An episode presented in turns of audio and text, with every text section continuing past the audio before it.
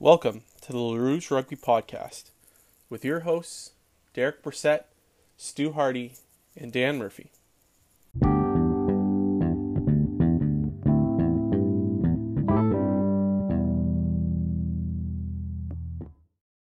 Toronto trying to take the lead before the half. Five meter line. Ferguson. Toronto knocking on the door here. Colby Francis wants it.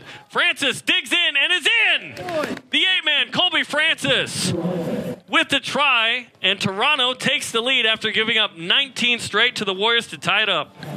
Yeah, that's that try is very similar to Jackson Kakas there from the from the Utah Warriors. Just a great big pick and go, great body position, getting down, reaching out, scoring five points at a crucial moment. Hello, everyone, and welcome to another episode of the LaRouge Rugby Podcast. My name is Dan Murphy, and with me always is the incredible duo of Derek Brissett and Stu Hardy. Now, gentlemen, I'm going to let you two fight over who's Batman, who's Robin, because we have a very important guest today. With us today, we have the man who's fifth on the Ontario or the Toronto Arrows try list from Brantford Harlequins in the Brantford, Ontario. Mr. Colby Francis. Colby, how are you? How are you doing? And are you excited for tonight? Hey, how's it going, boys? Thanks for having me. Uh, yeah, I'm really excited for tonight, actually. Uh, I've been following you guys on Twitter, seeing you guys going back and forth with uh, Cole Keith on the East versus West games, and I'm honestly uh, privileged to be here right now. Happy to talk to you guys. Okay, so on the subject of Cole Keith, were you witness to this him beating Giuseppe Toit in a speed race of some sort? No, I'm still looking no. for guys to verify for to completely verify. No, unfortunately, I was probably doing hamstring sweeps when those guys were running. but it doesn't surprise me. Cole's Cole's deceptively quick. You watch him during training, and he's getting tip balls, and you just look, and he's already in the try line. The guy's got gas. So this is my expectation now. Is I, Cole, you're, you're probably going to be listening to this podcast episode because you're such a big fan now. But uh, if I don't see you burn someone down the wing side next season, I'm going to be very upset. But uh, you know, let's get into this, Colby, because uh, we got a lot to talk about. And uh, the first thing is, you know, what have you been up to during uh, you know COVID nineteen? You know, we we kind of talked with uh, with Colby and or with uh, Cole Keith and Andrew Ferguson about their kind of COVID nineteen experience. What has this been like for you? Oh, it's been a been a crazy time. I think it's been upwards of six, seven months without any rugby for us. So uh, I just use this time really just to train at a local gym here in town called the Athlete Farm. Luke Van Moykirk uh, runs like a athlete specific gym, and uh, I've been able just to keep my training there during COVID and just keep staying in shape. But I've had a lot of time uh, to reflect on the previous season, try not to dwell on the things that we could have done on, as a team, uh, but more so looked at the thing that I can build upon uh, during the time that I've had to myself. Uh, definitely self reflection and journaling have been huge parts of COVID, being able to look at myself and hold myself accountable. I had a lot of time uh, just to uh, figure so- stuff out just by myself, uh, self reflection and journaling in both uh, rugby and like my career afterwards in firefighting.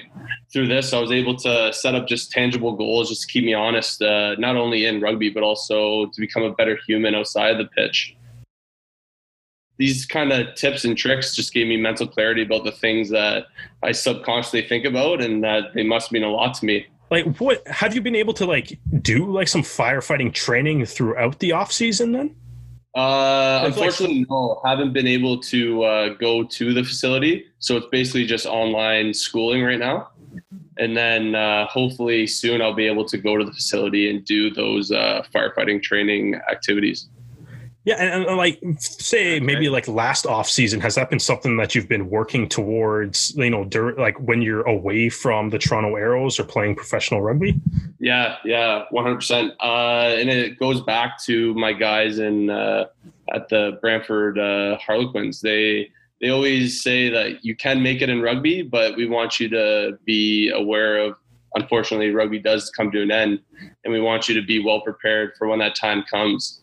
And just been able to pick the brains of like Josh Van Horn. There's uh, Adam Shoughton. There's just a bunch of local firefighters within that group, and I've been able to lean on them just for advice and stuff. And they've been able to tell me what to do, uh, what to look for in terms of volunteering and stuff like that. So it's been, I'm very fortunate enough to have the Brantford Harlequins community definitely with me on my uh, rugby career. And uh, were you also able to uh, pick uh, John Moonlight's brain a little bit as far as firefighting goes when he was uh, with the Arrows last year too? Yeah, honestly, yeah, yeah. Uh, Mooner, uh, I, to- I told him last year that I want to be a firefighter, and he's just been texting me nonstop, just just keeping up. How are you, Colby? How are things going? He's he's someone that last year, just being able to see him, he's been an icon in Canadian rugby and just seeing the professionalism that he brought outside of sport, just being able to transition into that firefighting gig and just seeing firsthand what I can do in my time during rugby to kind of emulate what John Moonlight did. I think a lot of people would uh, agree with you. He's he's such an icon. Do you think that maybe you send him a text and say, "Hey, you up for one more season of MLR?" Do you think that he would uh, respond to you, or do you think that that phone would just immediately get turned off? Uh, to be honest, I want to. I, I, would want him to be back, but I think he he turned a new page and he loves what he's doing now with firefighting and just that total other chapter in life that he hasn't really experienced. And he's I keep up with him on uh, Instagram and it looks like he's having an awesome time. Uh, what, what, have you been doing to like entertain yourself, like uh, without uh, you know having to go to like all these arrows trainings and you know any of the uh, the day to day with uh, playing professional rugby? Uh, I've actually taken up uh, quite a few things. Taken up, uh, got into reading. Set a goal for myself to read two books throughout the whole year, and I've already surpassed that. I've read three, so uh, we're off to a good start there. I don't know the last time I finished a book front to back, so being able to read three is pretty big for me. And then I've uh, been able to uh, get into golf. Not very good, but I'm I'm I'm trying every day. Just can't seem to break that hundred point, but there's always next summer. Yeah, I you know what for me reading is like it puts me to sleep and that's why like I've added it to my like nighttime routine. It's like I have I've had a couple books that I've been reading like and I kind of started around the same time you did during yeah. COVID is like all right I'll, I'm going to chalk off like, you know, 35 or 40 minutes of reading for bed. And I find that like not having to look at a phone or, or, or, or TV or something like that, it really has been helping. So it's yeah. cool hear you know other people kind of say that I've been trying to get back into reading. Yeah, it's crazy that you say that. So you've just been uh, setting that time, creating those habits, and that's the kind of books I've been reading. Just like uh, developing better habits as a like human and as a athlete. So I've been able to read books about just becoming more uh, more focused on creating goal oriented habits. So being able to check off the list and it's been working wonders for me. I just find a sense of accomplishment being able to check those boxes after you've done it. Man, I've been reading super nerdy shit. So to hear you talk about how you're getting motivated and how you're bettering yourself, and I'm like, I just read a book about a guy who went to like a wizard university. That's not Harry Potter. So good for you, man. hey, we all got different. We all got different things we're into. So yeah. I want to ask a question, moving away from uh, the current and going into the past. Um, so a lot of the Arrows players have different uh, routes of how they got into rugby. Um, how did so? How did you get started in rugby, Colby? Uh, I unfortunately didn't start playing rugby until uh, high school. Uh, majority of sports growing up was either hockey or lacrosse, and then uh, I think it was grade nine. Uh, all my friends growing up, like playing hockey, were all like, "Oh, what's this rugby?" And then uh, we started turning out to training. We all loved it. And then, unfortunately, I was still involved in hockey. And then uh, I think it was my grade 10 year. I was writing my EQAO testing inside uh, the school uh, cafeteria, and the rugby coach came up to me and was like, "Oh, hey, I, I didn't I didn't see you on the list to get drafted." I'm like, "Oh yeah, unfortunately, I didn't." And he goes, "Yeah, I don't think that sport's going to work out. You might as well uh, come uh, join us full time on the rugby pitch." And in front of all my friends and everything, I was just like, "Oh, I guess I'm playing rugby now." so you, didn't leave me with a you didn't leave me with a, a, yes or no. It was basically an ultimatum saying I expect you at training. It's been that's been the driving force ever since. I'm just I'm just kind of picturing your coach like watching the OHL draft, like hoping your name doesn't come up now, just so you can play rugby. It's- Honestly, it, it it it would surprise me if he did that. To be honest, the guy loves rugby. No, so this is an interesting kind of point that we're we're going here about how rugby really wasn't something that was kind of a predominant sport for you. Now, I think this kind of answers this question, but was rugby an accessible sport, you know, in your hometown growing up for you? You know, Oh yeah, yeah, for sure. The George Jones uh, local club here, the Brantford Harlequins, it's on uh, Powerline Road, and it's like easy, acceptable, accessible, like five ten minutes if you're in the city. So it's a nice little paradise. You get to drive out into the country, and you're just uh, you drive into the the gates, and it's just like an oasis. There's just nothing there but rugby fields, and it's honestly it's surreal when you walk in there it seems like everything in your life that's happening seems to go away and then once you're there you're just present and with the boys like there's nothing more that you could ask for Yeah, and uh, you kind of mentioned a couple of the the uh, members of the Harlequins kind of staff. There is like, is there any coach that you kind of like looking back on your development so far that's had like a really big impact on you, whether it be with the Harlequins or you know the Arrows, Blues, etc. yeah they're uh, honestly throughout my rugby career so it started in university and every coach that has come into my life uh, left a positive impact. Obviously with the arrow staff with silver winnie peter corey uh, carps and sean they took me in at 18 years old though playing any rugby before and took me into a crc tournament in Truro, uh, nova scotia and i proved well and it's been five years and i'm confident to say without them I wouldn't be here able to talk to you guys. They've done a lot, like for me, for my development as a player, but also as a human as well. it's uh, it's hard to kind of say that you know not having Canada's most capped player would have an impact on your career. Uh, yeah. So another coach that uh, has helped me throughout my rugby career is uh, Dave Neal. He was the player coach at the Brantford Harlequins. He was fortunate enough again to see me as an 18 year old kid at training. Gave me the opportunity to go to four McCormick Cups, three of which we won. Uh, and like he's always held me to like a higher standard within the club, always being pushed not only like on the pitch but off the pitch as well. Making sure I was keeping up with school because I was in university at the time, and also having talks about like what I want to do in life, career aspects, and things like that. That rugby just brings to the table, relationships that last a lifetime. And then at my uh, tenure at Guelph, Phil Murphy, uh, I'm fortunate enough to have him in my back pocket. He's uh, he's a great man uh, and a great coach. He wears his like heart on his sleeve, and he's upfront with me about everything.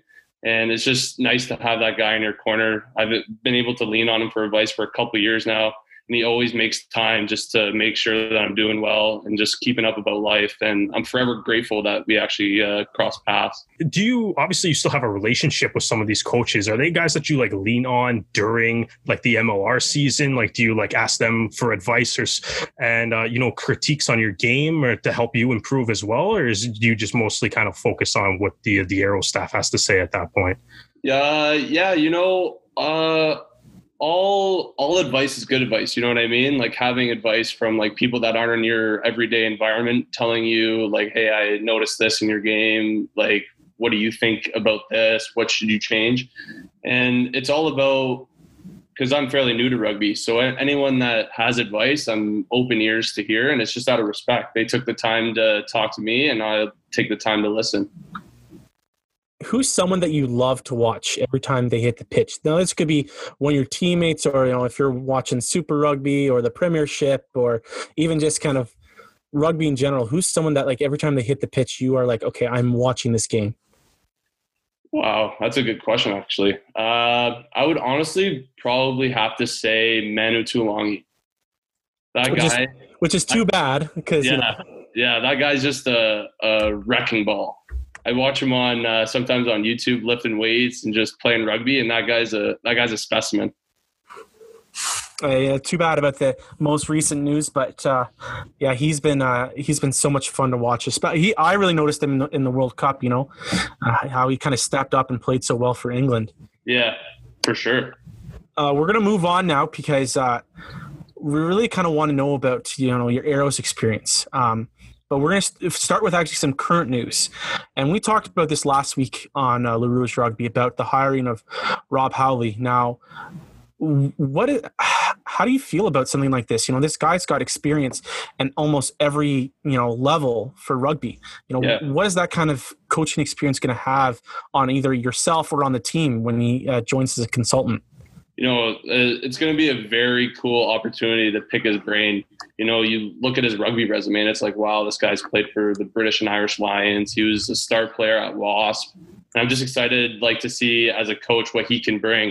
Uh, it's actually a funny story. A couple Christmas ago, my mom got me a British and Irish Lions book, and once uh, I heard that he was uh, got hired on for Rugby Canada and the Toronto Arrows, I flipped through the pages, and sure enough, his name popped up a few times.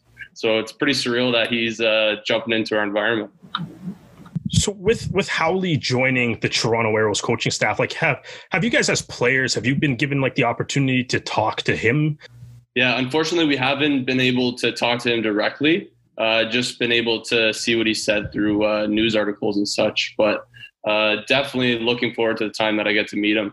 What What do you think he can specifically bring to your to to the Toronto Arrows? Like, what is, um, like you know, he is one of the best attack coaches in the world and stuff. So, like, are you are you excited to kind of see like what like say I guess his input in the attack could be, or like what kind of impact do you expect him to be able to have on the club?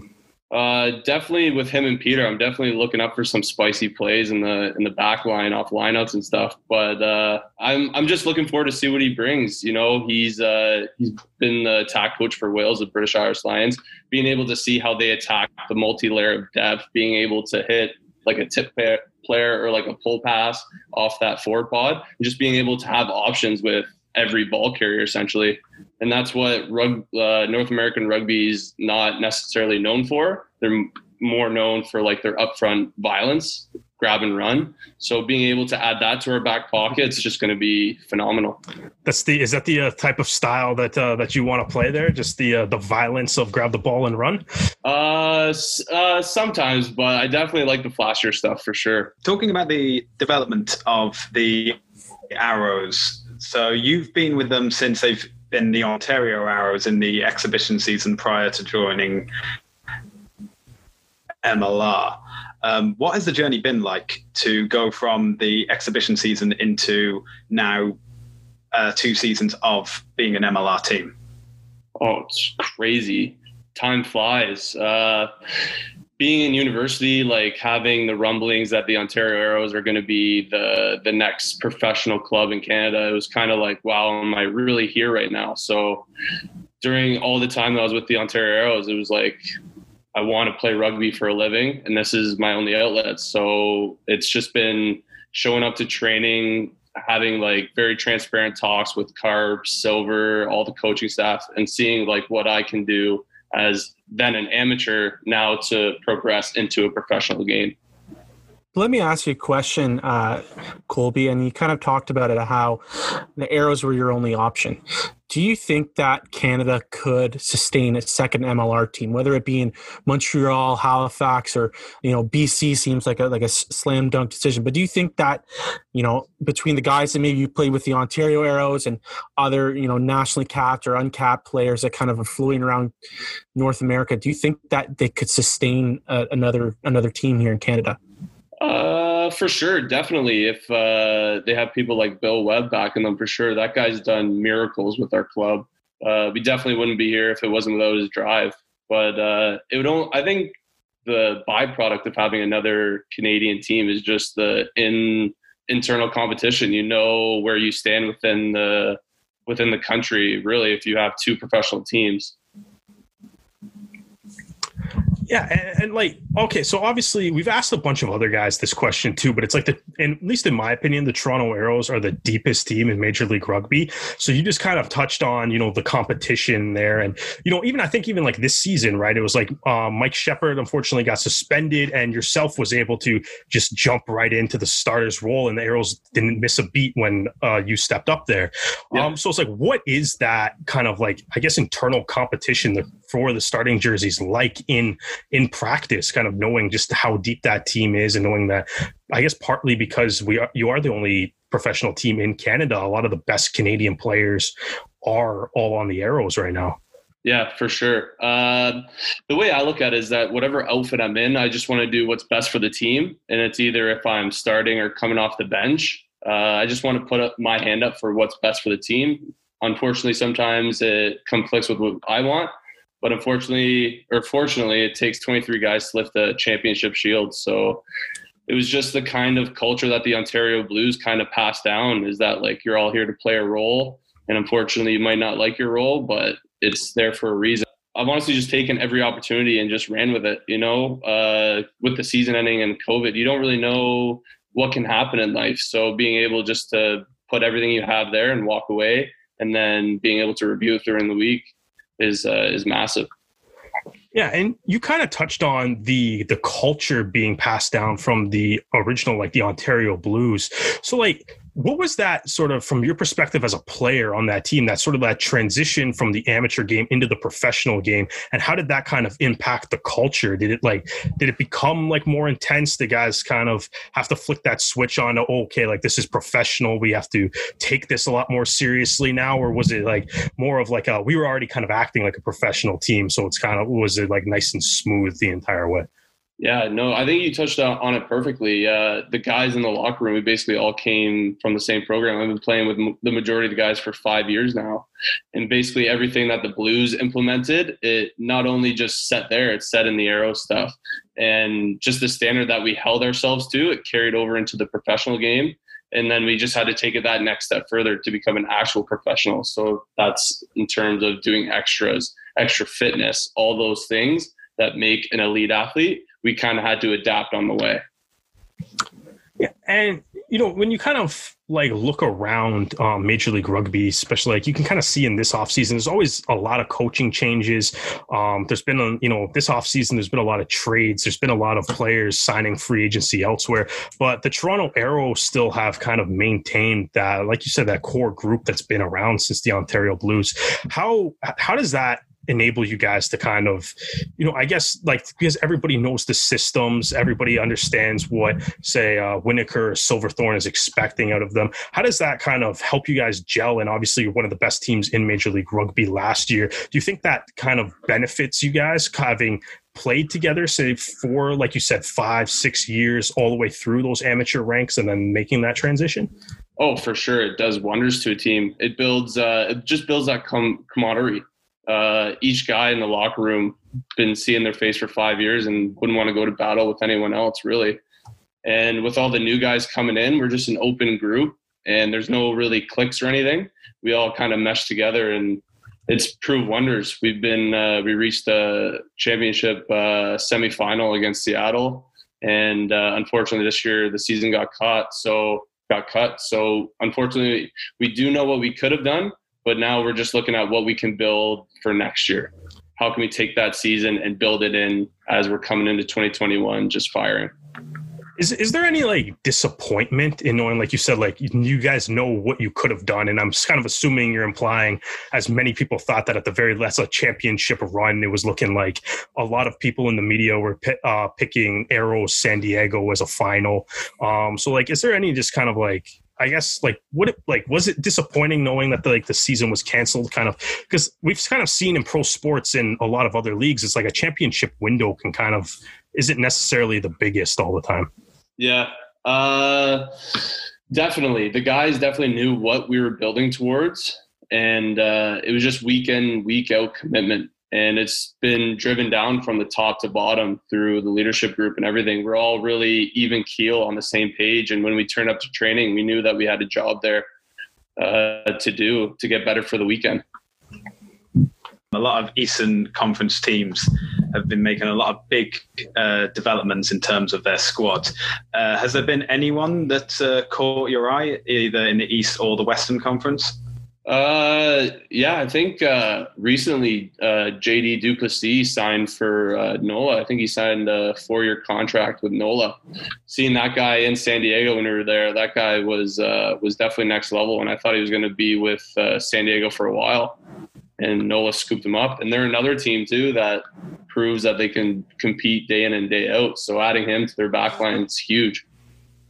Yeah, they've uh, they've been a kind of another team that's kind of been like the arrows in the sense that like a lot of the staff has been kind of the same guys, and they've been one of the better uh, kind of one of the better, I guess, player retention teams too. Which um, I think ultimately, like the East, kind of between them, New York, and even New England, there's only two playoff spots next year in the Eastern Conference, so um, it's kind of the East looks pretty loaded at this point in time. Yeah, definitely an elite an elite player pool.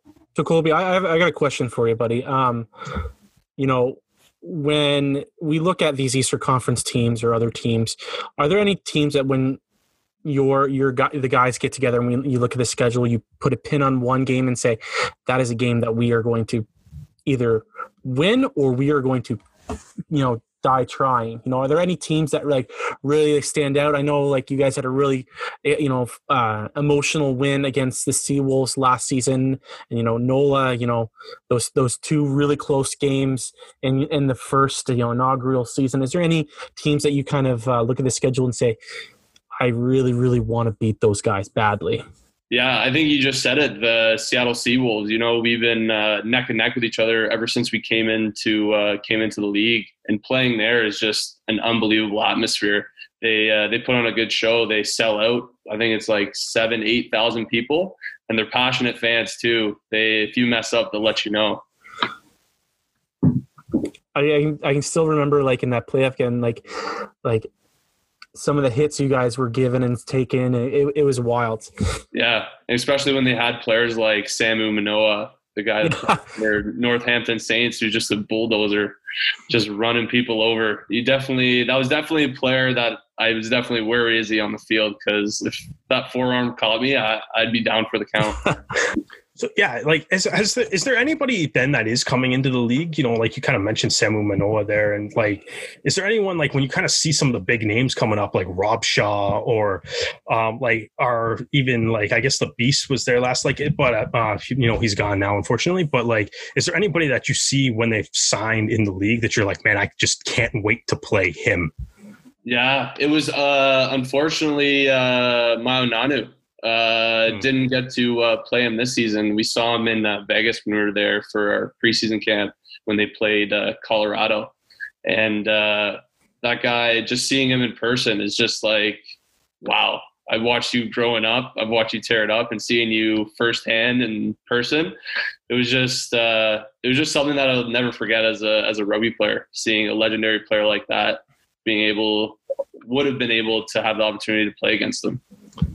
Yeah, that was uh, probably one of my favorite parts of the the Vegas weekend was just actually being like, oh, I never. And I'm kind of glad it made me happy. Like I really happy that I went down because I was just like, man, like I I guess with COVID nineteen, I lost out on the chance to have San Diego make the trip to Toronto, so I can at least.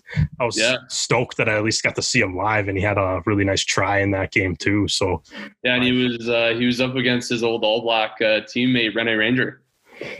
Yeah, we uh, didn't look as good in comparison, but uh, you know he was he was able to I guess kind of find his stride later. I guess I don't know. It feels like uh like you, you mentioned the disappointment of the arrow of like you know the season ending, knowing that it could have been a championship run, but it's also yeah. like man, there's a lot of like really big name players that we only got to see like four or five games out of, like you know guys like Nonu and uh, the Beast that just yeah. was like man, like that season was cut short and now they're not they don't look like they're returning for 2021 so yeah. it's a little unfortunate in in that regard too but uh guys like rob shaw coming in next year. So that should uh, definitely uh those guys are just uh just seeing like uh matthew Bastareaud, we played him in uh, a little exhibition game in buffalo and we're all waiting and uh, waiting to get into the buffalo bills practice facility. And i was just standing next to him he just like made eye contact with me and I just immediately just put my eyes down. I'm like, this guy looks like a wrecking ball.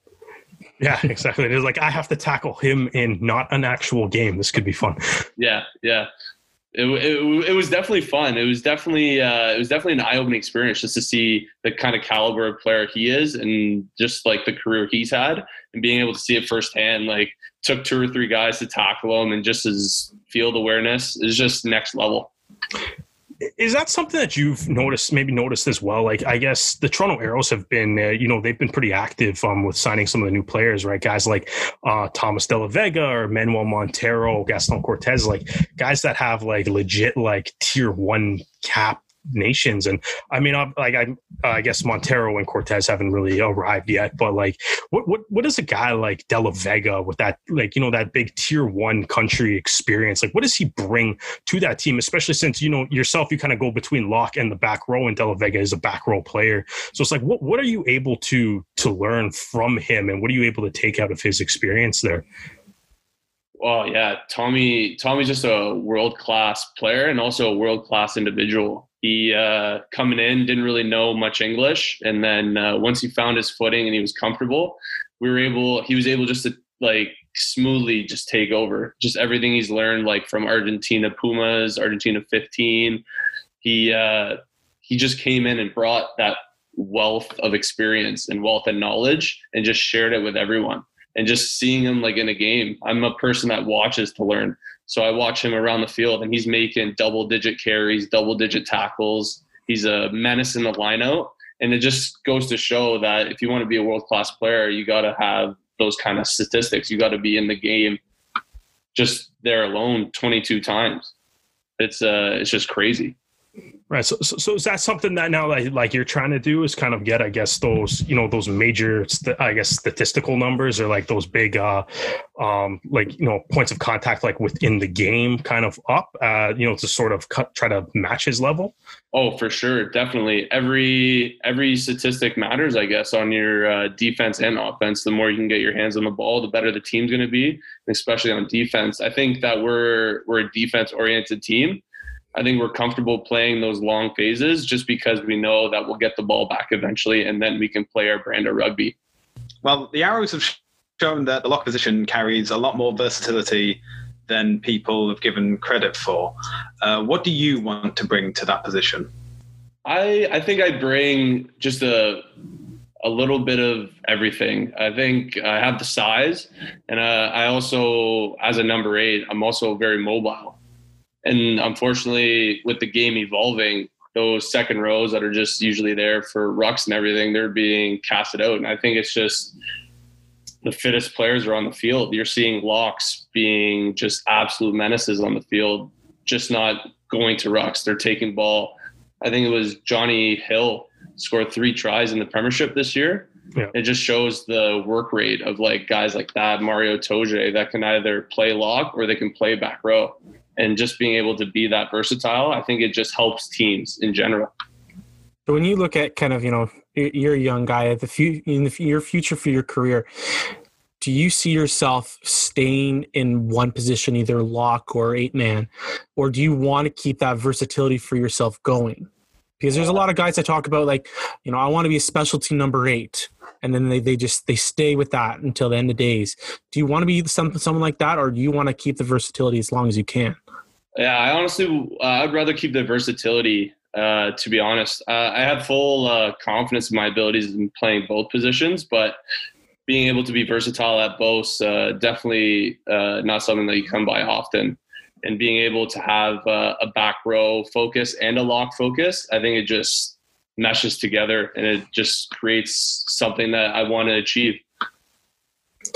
So we've got one more question kind of about about the arrows and about you know the Ontario kind of rugby scene is you know um, the Canadian Rugby Championship. You know you you took part of it at, with the Blues. Where do you see that tournament turning into? You know, we kind of just had a couple weeks ago conversation with Cole Keith about an East versus West game. Is there a place for the CRC to be kind of a quasi, you know, recruitment tournament for MLR, or just kind of a kind of evolving to something different, or do you think that it should kind of stay the way it is? Uh, I I honestly think it'd probably be good for the development of players.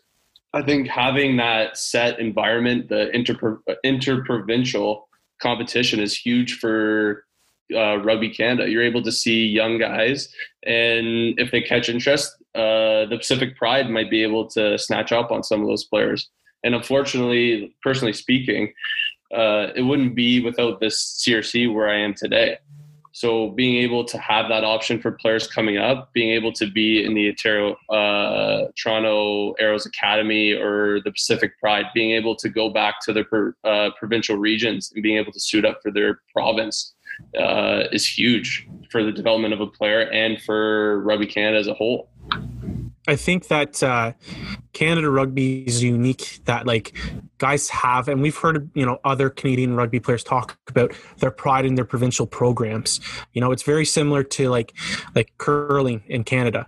Like yeah. most guys dream about playing for their provin- provincial team you know, and then going to the Brier or girls for the Scotties.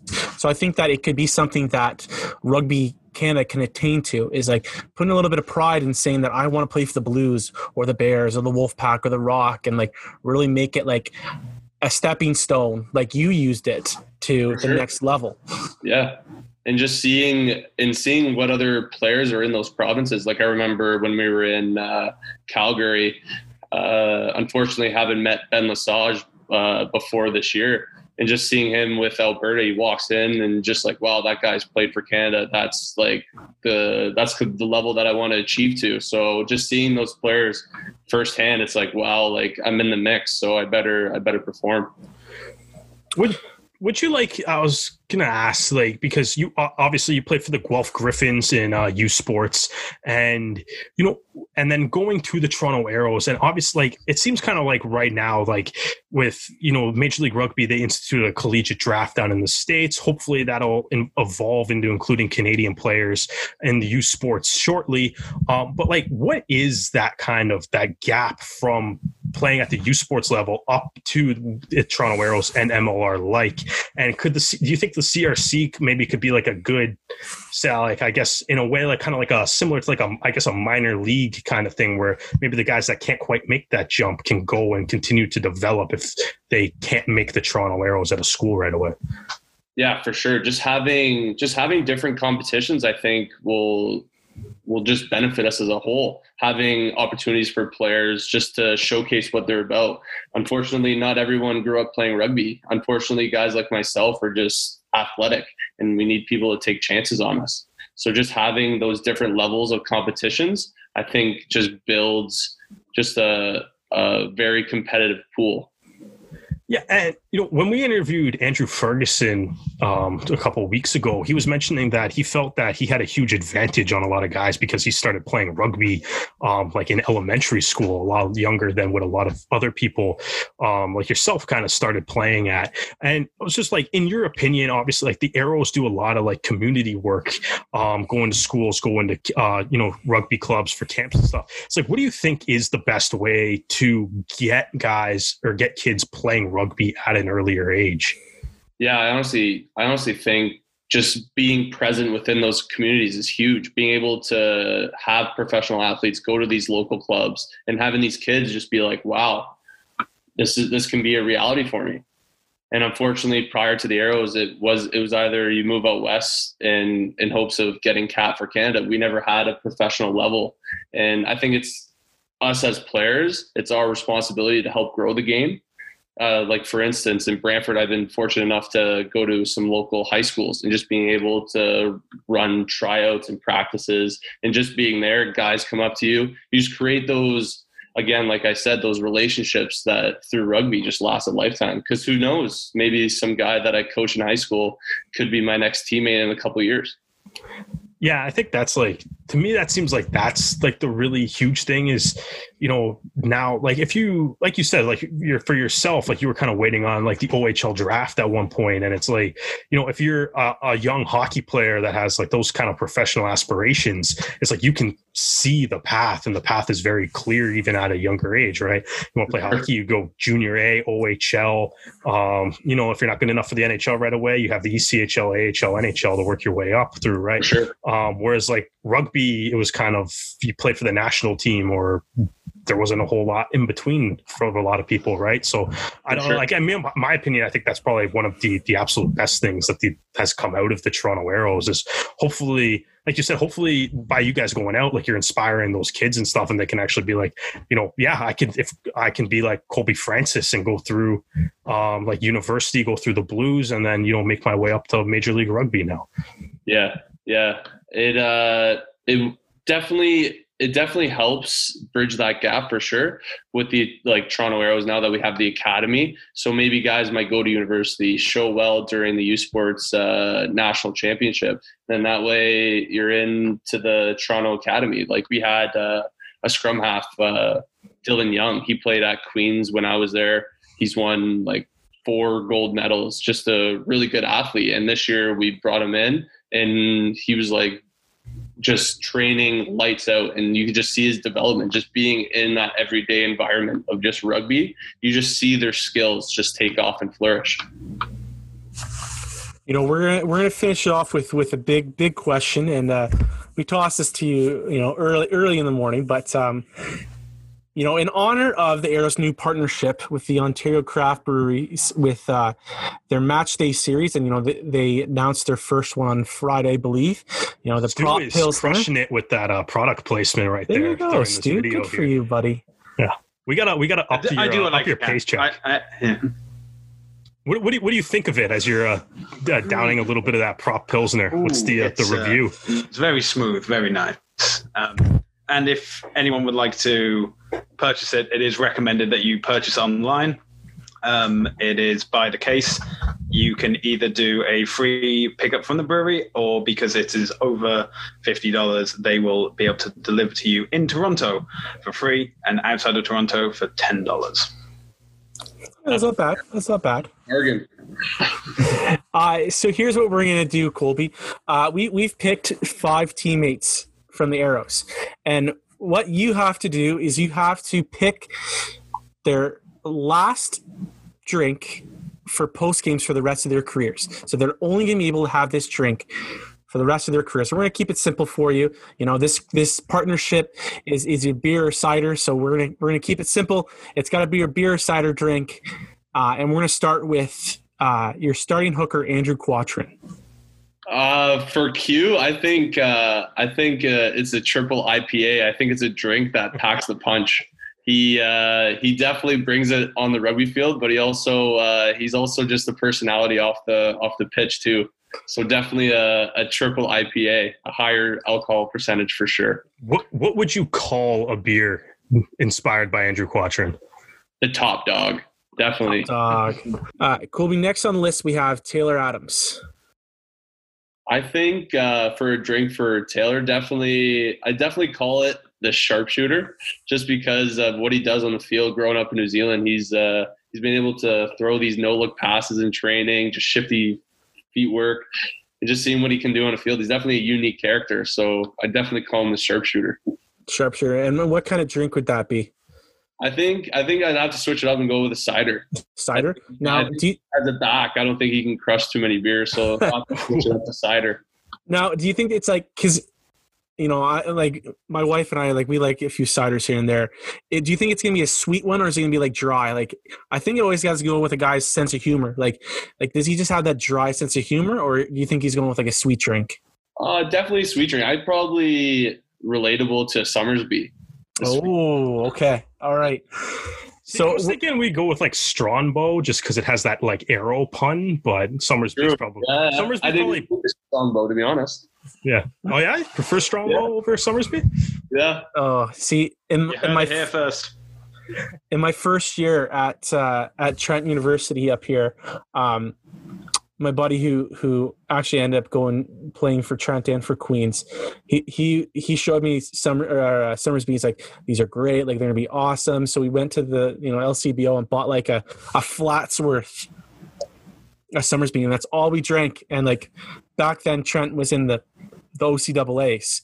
So like Yeah. after the OCAA's and after they lost in the final to Johnny Sheridan yeah, at Humber. Yeah, yeah. at Humber, uh, we like drank so much cider and it, it gave me gut rot and I was sick for like days. So to this point, I can't drink Somersby anymore just because of Johnny Sheridan and Humber and And the just- heartbreak and the heartbreak. And, and the worst part is my wife is from Humber, so she reminds me of that every every now and then. Uh, so it, it hurts a little bit. for sure, one hundred percent. But you know, we're gonna we're gonna take a trip He also reminds us of that all the time. He is still very upset about that. Yeah, just a little bitter. I'm a little bitter about it. Um, but we're gonna take a trip down to uh, to Uruguay, and uh, your next teammate is Leandro Leivas, the horse whisperer himself. yeah. That guy. That guy's definitely one of those specialty beers. The one that they mix with like the whiskey barrels or the bourbon barrels. Just Oh, okay. extra kick. That guy, uh, I have nothing but good things to say about Leandro. He, uh, coming from Uruguay, just being able to see the development of their nation, he brought to our team, and just like how rough he is, and just like how he's just like a mini pit bull out there. So definitely, so definitely, the drink name would be the pit bull. I think he was one of the first guys. Uh, I think a lot of Arrows fans followed on on uh, Instagram, and like I remember, like when I first started following him, he he was doing like videos of you doing like yoga on like an away trip. Yeah, yeah, he uh, he's hilarious. I think he did a, a podcast where they asked him if he had uh, like a Caesar, and he goes Caesar salad. well, like Okay, to switch that around, like have have the boys been kind of like have you guys been getting into mate since then? Because I was like when I met him for the first time, that was the first thing he showed me. Oh, for sure. Those, those uh, Uruguayan Argentinians, that's all they drink. So whenever they busted out on road trips, there's at least 12 Canadians hovered around them asking them for a sip. And actually, Tommy De La Vega gave me my own uh, my own mate kit. So I've been able oh. to take it back to Brantford being multicultural. So as as as a Canadian that has no idea what what this stuff is, you got to describe to me what does it taste like? What is it like tea? Is it like coffee? Like what is it? It's honestly like a strong herbal tea. It's very bitter. Uh, apparently, it's just all about the type of uh, mate you get. So I have like Argentina mate, and apparently the Uruguayans spit whenever they hear it because it's, just- it's just so harsh. So I've I've been able to I've been able to try like the harsh stuff, and I'm looking forward to try like the Uruguayan uh, the Uruguayan mate. Very nice. Okay, next guy on the list is Giuseppe du Toit. Giuseppe du Toit. I think he's a cider guy as well. I think uh, I think the backs just get shafted with the ciders.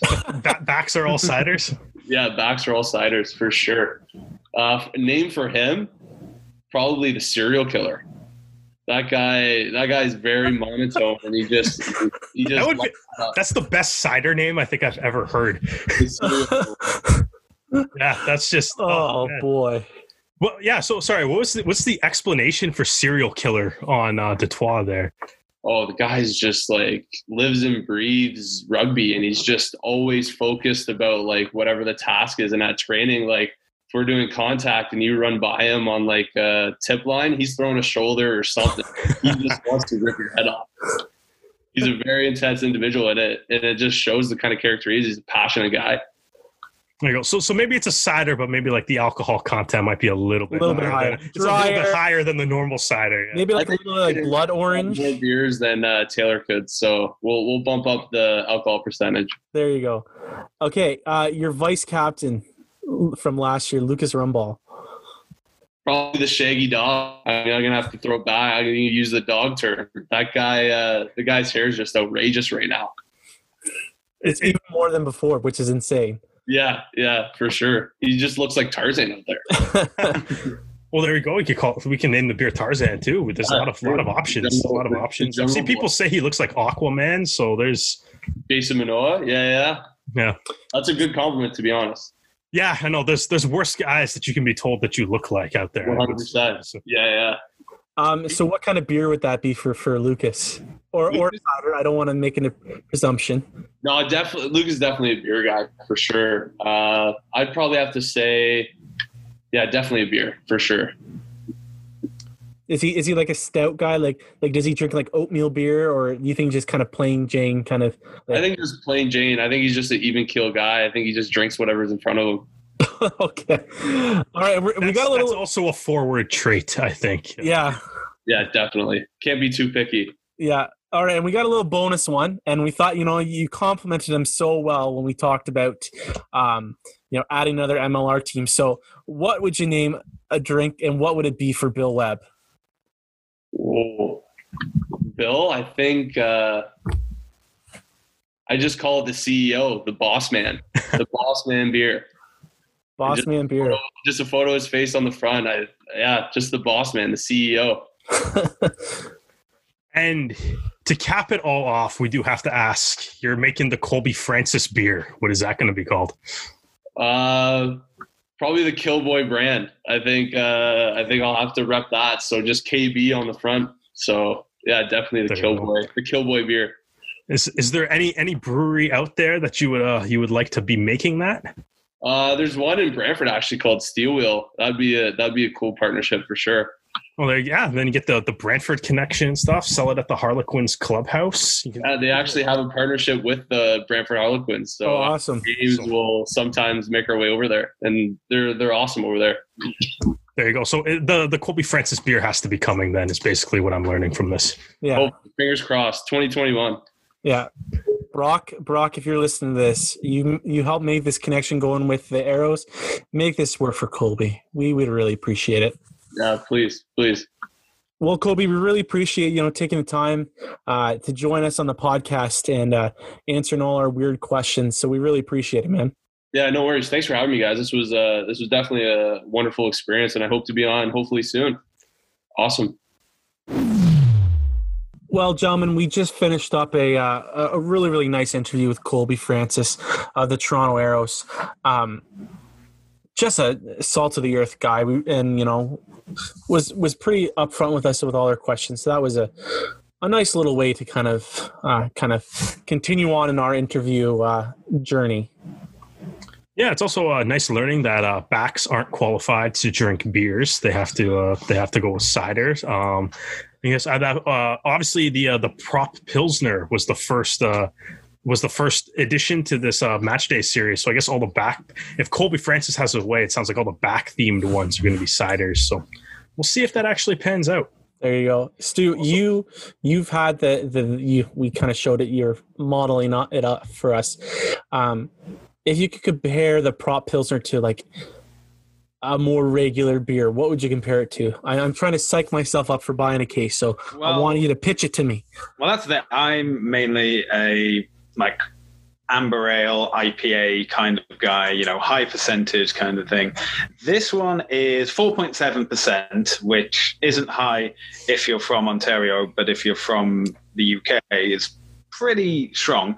Um, it's a very smooth beer, I find. So, you know, easy to have uh, with meals or in conversation. And, you know, if you want something to drink with friends, which you would Right. do if you're in the stands watching a game. Um, so I hope that like it'd be really cool if the Arrows were able to continue uh like the partnership and like at their home games had some of these beers available. Like maybe take stock of like, okay, these were the most popular ones, and then at the home games had them available. That'd be such a cool like just Yeah. small little thing that they could do to really, you know, make them stand out in MLR. You know what I want? I want that kit that's on the can. Oh, That yeah, that and then yeah. Bill Webb's just sending the people like winky emojis, Winky like emoji, ooh, yeah. ooh. It's like Bill, I'll don't play with our emotions, man. I'll be honest. The way the logo looks, so you can see there's like the stitching here, yeah. doesn't come across to me as a modern jersey. No. But I would love this as a classic style long sleeve cotton jersey. That you know, winter is upon us sooner or later. Get a Having that collared long sleeve cotton rugby shirt Yes, to keep you warm would be a great um, great for like a Black Friday sale in time for Christmas. If a certain person in the marketing department or works for the rugby shop or works for uh, Kono or uh, Paladin wants to take note of this, if they want profits, I, was- would go for I was that. gonna say, man, we gotta g- go with barbarian. Get the the classic. Oh, gotta go classic, yeah. Yeah, the classic barbarians and stuff, man. My uh, my high school team, like in, I guess I would have been what 2007, 2010 or whatever. We played in those like the long sleeve barbarian ones, and it's like when it got to like May, like May, those like they felt hot, but it was like that when they when it was like March and there was still like the risk of snow, they were like the most ideal jersey. More arrows home games, man. We can call MLR, like put them on the schedule because everyone can be decked out in these barbarian kits, man. It'll be great. That's it. One one chilly evening in Toronto, and there we are, all in our Yeah. uh, hooped classic But man, bar- barbarian jerseys. yeah, barbarian uh, rugby kits are the best, man. They're so fun. So Can't go wrong. we're we're gonna have a little bit of fun, guys. Um, No, we never have fun on this. we never podcast. have fun on this show. No, fun is not. Um, we're gonna do a little. I'm gonna quiz you guys on a couple things, um, and all these questions will be about Rugby Canada. Um, oh boy. so the first question, We're either going to look really good or really bad with this. I know I, I've picked some hard questions, so I Oh, no. think you guys are gonna. Really bad Um, it is. So in 2005, hmm Canada played the U.S. in what stands as the largest attended game between Canada and the US in Canada. Where was the game played? They had 15,000 fans at the game. Where was it played? You can give me just a oh. city. Now, with a number that high, I would like to say Vancouver, but you also said that this is a hard question.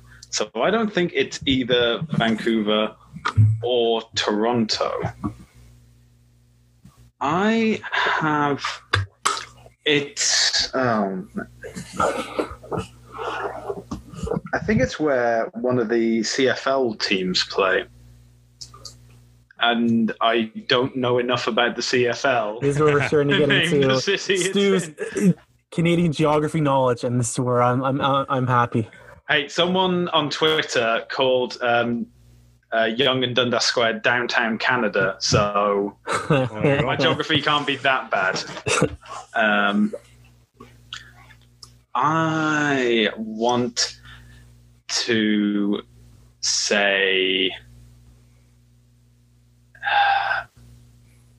it, it is one that I'm pretty sure it's one of the CFL grounds, but again, I'm going to say uh, probably in Alberta. So Regina, Alberta. Oh man, that is that is that is Regina both failure in the pronunciation and where that city actually is. All, all our Saskatchewan uh, listeners have, you know, just thrown their phones or their devices at the screen for you Yeah, saying that. sorry. Yeah, but you know what? We need to be careful, Derek. We need to be careful because he's going to pull out a map of Wales. He's going to make us pronounce like Pronounce like a bunch of Welsh uh, cities, and I will both just fold under the pressure. yeah. What about I, you? What about you, Derek? Where do you think the game was played? I'm gonna on Edmonton. Derek is correct. At the Commonwealth Stadium in Edmonton. That is the highest attended game between the US and Canada in Canada. All right, one nothing. And that and that's in Alberta. Edmonton is in Alberta. Alberta. Yeah, yeah. So you were you were almost there. Like yeah, the la- apart from mm, the one thing, which is the city, which is the exact thing you asked for. Yeah. About everything else was right, apart from the answer. Damn it! No, I was like, when you were talking about Alberta, I'm like, you're on the right track. And then you said a city that's not in Alberta. And I was like, oh, well. Yeah, well, I mean, we got, we got to do a better job teaching Stu the uh, Canadian geography.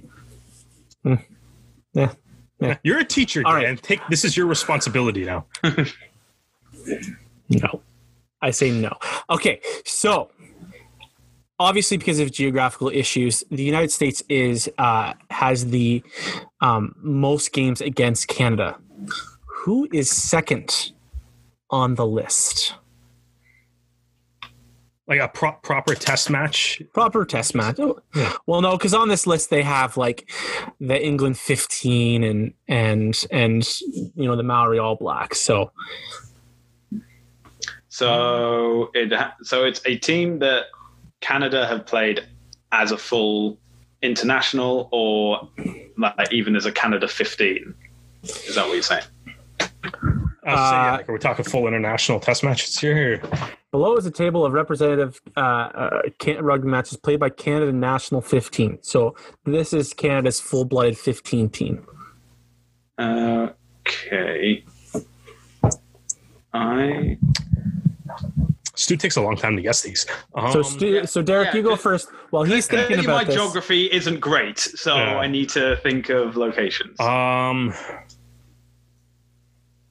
I want to go with.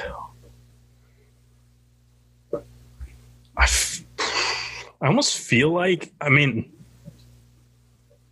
like I want. I'm kind of thinking like maybe the ARC has like I want to say an ARC team like Uruguay, but I'm also kind of thinking that maybe that hasn't been around long enough. Um, and go Europe, but um, yeah, you know what? I'm, gonna go. I feel like I feel like I'm gonna be off on it, but I'm gonna go Uruguay. Stu. um, well, That's probably Uruguay, way wrong though. Uruguay was going to be my answer as well. Oh, now I know it's way wrong. Now I know it's way wrong. Oh, shut up. um, uh, but I also know that before the ARC, there's been like a Pacific competition with Hmm. some of the, uh, you know, like Fiji and Samoa and Tonga. Tonga, Japan was mixed in there. Pacific Yeah. Nations Cup. Yep. Yeah, so and then and I recently saw the Squidge rugby video about um, Canada, not Canada, sorry, Japan preparing for the 2015 World Cup and Eddie Jones trying to get them to play more games to raise their total cap level. So I'm going to take a shot in the dark. I'm going to say Japan. I- yeah. So, um, We're both wrong, right? no, Stu is correct. Oh no way! Really? They've played. dang. They've played Japan 25 times. Uh, Argentina is is third. Is third. They played Argentina three times, and then they played Wales and Fiji 12 times. Oh. All right, so I'm way off with the Uruguay assessment, but Okay. Stu, well done, Stu. Last question before One, we one. get into some of the MLR uh, MLR news that's kind of been happening the last couple of times. So according to this list, Canada has one, two, three, four, five, six, seven, eight, nine, ten wins against tier one nations. Um, two of those were against um, the Scotland 15 and England 15. So, you know, count that as is. Who was the last tier one nation that Canada beat? Ooh. Also, the uh, this Extra points, extra extra points if you can tell me when. I was gonna say, uh, does the ten count that time that the B, uh, that BC beat the British and Irish Lions, No. which is like one of the best random rugby trivia questions? It does it does have on the list that that Canada did play the Irish Lions, but they it says they lost. So I'm going to say that no. No, BC beat them. BC and beat them, then so- Canada lost to Yeah, the Lions. so- but BC was actually able to beat them. Um, It does not include that win, unfortunately. oh, So when But this is the most recent win. Okay, so when we're against tier talking about nation. tier one nations, does that include Japan? Because I think after the 2019 World Cup, and now regard. it does not include Japan. like we're talking, yeah, tier one when they actually played the game. They also haven't. I think it would also be. Yeah, it's interesting. I, I don't know. I, I I I'm going to say I don't know if this is bad of me just because I'm Welsh and I'm naturally pessimistic, or if this is a question designed to go after me. But I think the last tier one team they beat was Wales. Uh, I was going to say Scotland. So in 2005, Canada beat Argentina. Ah, that makes way more sense. Yeah, that makes Yeah. way more sense. Yeah. with uh, a young Aaron Carpenter playing eight man. Oh. That is the and Keith Tkachuk is the only other name I recognize on this lineup. Yep, no, no one else. There you go. That is the last time Canada has beaten in a tier one nation. It's in 2005. 15, 15 years ago. Well, right. thank you, gentlemen, for playing, for being good sports. I wanted to get your, your brains a little elastic and, and moving before we kind of get into the, the news. So, uh, a few MLR teams have been quite busy, and there's been a little bit of um, MLR news that's kind of been hitting, um, you know, the pavement, as some would say. Um, and we're going to start with some uh, some signings, and there was a big Canadian signing, um, and it didn't happen in Canada itself. It didn't happen with the Arrows. It actually happened with one of their Eastern Conference rivals. Um, uh, Rugby United New York has signed Quinn Ngawati um, of uh, rugby league fame with the Toronto Wolfpack and the London Skolars and Canada's U20 team and Union. Um, Stu, this is, and we, we kind of saw this as people were rumbling about, you know, he was being linked to a, a New York side, um, but we didn't know if that meant the new league team or if this was RUNY. So, you know, what is this? What kind of signing is this, and what does this mean for Rugby Canada? Uh, so for Rugby Canada, it means oh, a, a former option that had taken himself off uh, the books is now back on them, apparently. Um, yeah, I'll, i have to admit, when I first heard the news that uh, Quinn was moving to New York, I was like, oh, it's because of the New York Rugby League team, because he currently plays Rugby League. So he's moving there. And the reality is, uh, I have to wipe this egg off my face. Um, so because because that team also doesn't exist yet. Yeah, absolutely. Just like uh, the drinks Gilgroni and Giltini. Yeah. Um, so, but I think this is it's obviously great for Quinn as well because he's been playing with the. Uh, he was on loan to the Rochdale Hornets, I believe, um, and when the rugby league championship um, stopped due to COVID, um, he's now just been without a team, and obviously we all know the uh, Wolfpack issues in uh, Super Rugby. So yeah, it's great not only that uh, he's playing again, but uh, from a selfish point of view, it's great that he's back in uh, North America in, in rugby union, ready then for Rugby Canada to keep an eye on him and see how he does. Yeah, I think um, seeing Ngawati back playing union is obviously a great for Rugby Canada. Um, you know, the, the Toronto Wolfpack's financial issues, especially, you know, that kind of got accelerated because of COVID. And now, you know, as of our recording this, they're still awaiting their fate um, to whether or not they'll be back in Super League. And as a result, obviously, you know, accompanied with the fact that players didn't get paid for a really long time. Um, obviously, understandably, a lot of guys have been looking uh, for employment elsewhere.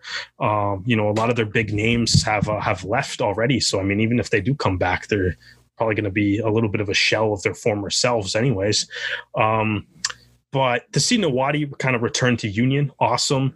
Um, I think you know we got a World Cup coming up in 2023, and you know I think we've talked about this, at least in my opinion, on this podcast a lot. Is that you know it's like Canada beat Tonga 2011 and just no has been falling steadily down the world rankings since then.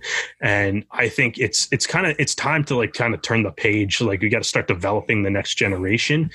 Um, and you know that that's I think that's part of the thing, and I think that's why you know when we were talking about that north south game, it's like that's why there's there's there are people that want it to be capped at nobody over thirty or nobody over thirty by the time the next World Cup rolls around or something like that, because you kind of you need that new generation, and guys like uh, Ngawati are going to be a massive part of that, and I think with signing with RUNY, I think he's got a good opportunity to play quite regularly. Obviously, they have uh, Troy Lockyer and uh, Will Leonard as they're you know looking to be like their their starting centers going in the next year, um, and it's you know so th- that might be tough for him to kind of you know get a spot in over those guys, but he should be able to come off the bench and you know get in playing time when uh, when they, they aren't those uh, Lockyer and Leonard aren't called upon, um, and you know to have more young players like that um, playing professionally in Major League Rugby is awesome. And, you know, I think it's also great to see, you know, the kind of the, the growing influx of younger Canadians heading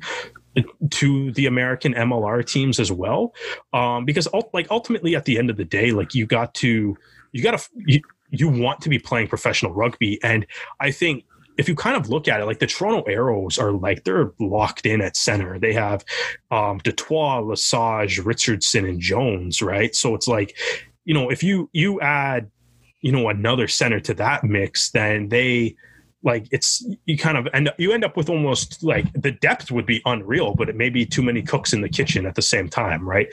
Um so you know, I think it, I think it's great to see that a guy like Ngawati is like, you know what, maybe maybe center on the arrows is pretty is pretty much spoken for. Um, but you know what, there's a team south of the border that could use my services, so I'll go take that opportunity and get it. Um, so I'm looking forward to see what he does. Obviously, you know his he's got the size and the skill that should definitely allow him to ex- uh, excel on this level. Um, I think you know he he's incredibly tough to take down. He's got pace to burn, um, and you know his uh, ball handling skills are incredible too. Uh, easy to get the ball up through the hands. He's um, you know, and also league, man. If you watch his clips of him playing league, like that game, the way the tackle count kind of works in that, he's really developed his offloading ability playing that sport too. And you know, I'm I'm excited to see what he does with Rugby United New York, and you know, hopefully, you know, this is kind of you know a signing that you know, if he's playing here full time and stuff, um, you know, as we look towards the 2023 World Cup, I mean, Kingsley Jones has to have his eye on him.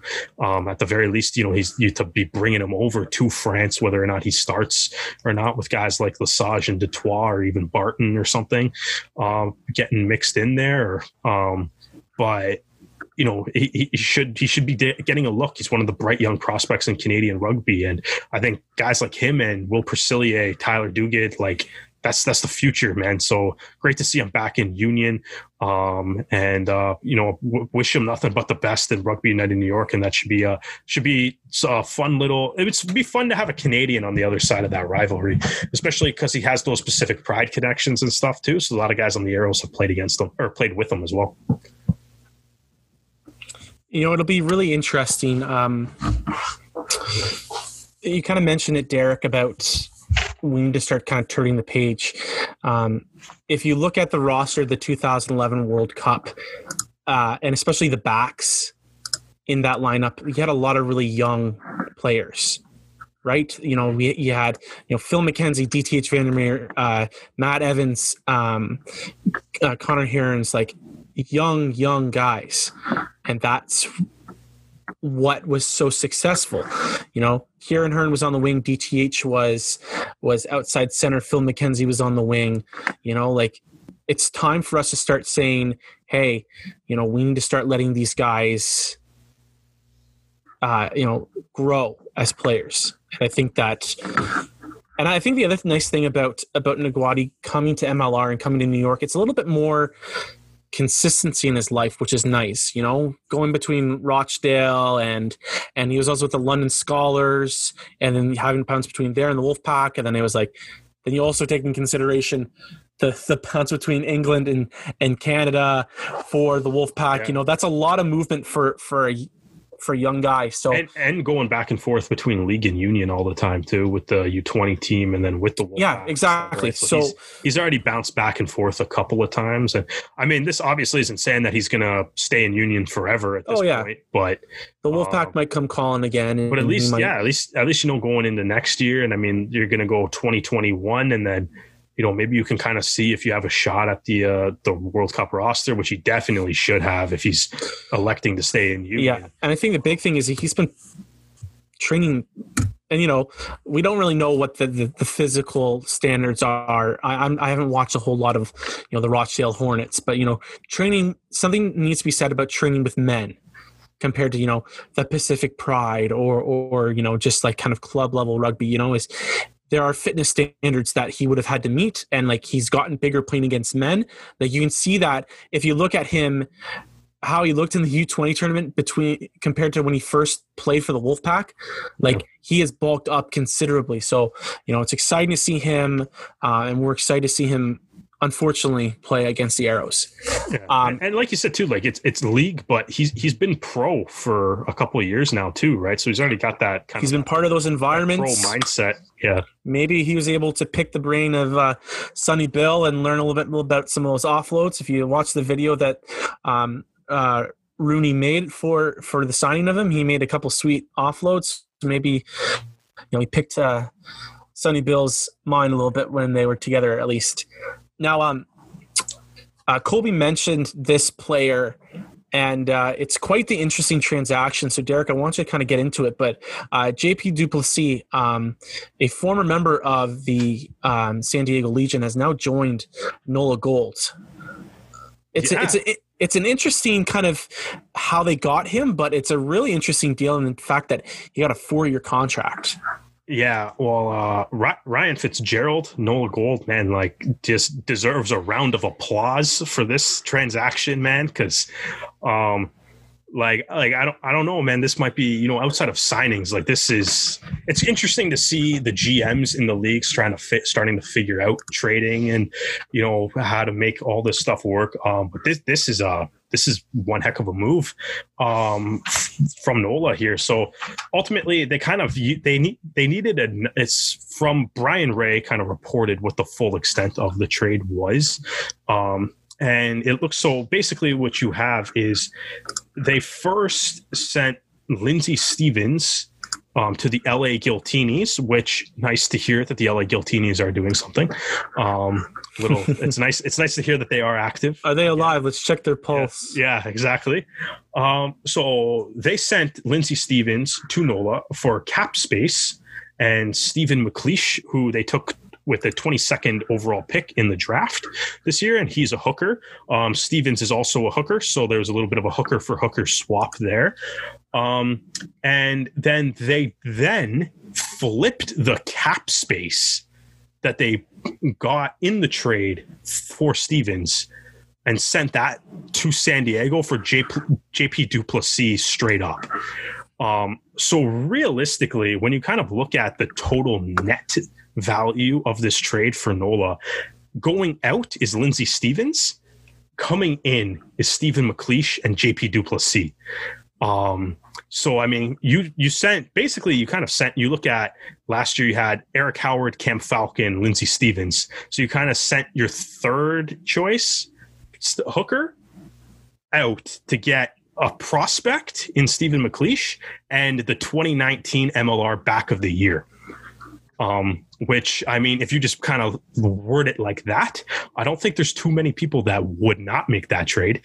Um, so that's that's an unreal move um, from Ryan Fitzgerald to orchestrate that.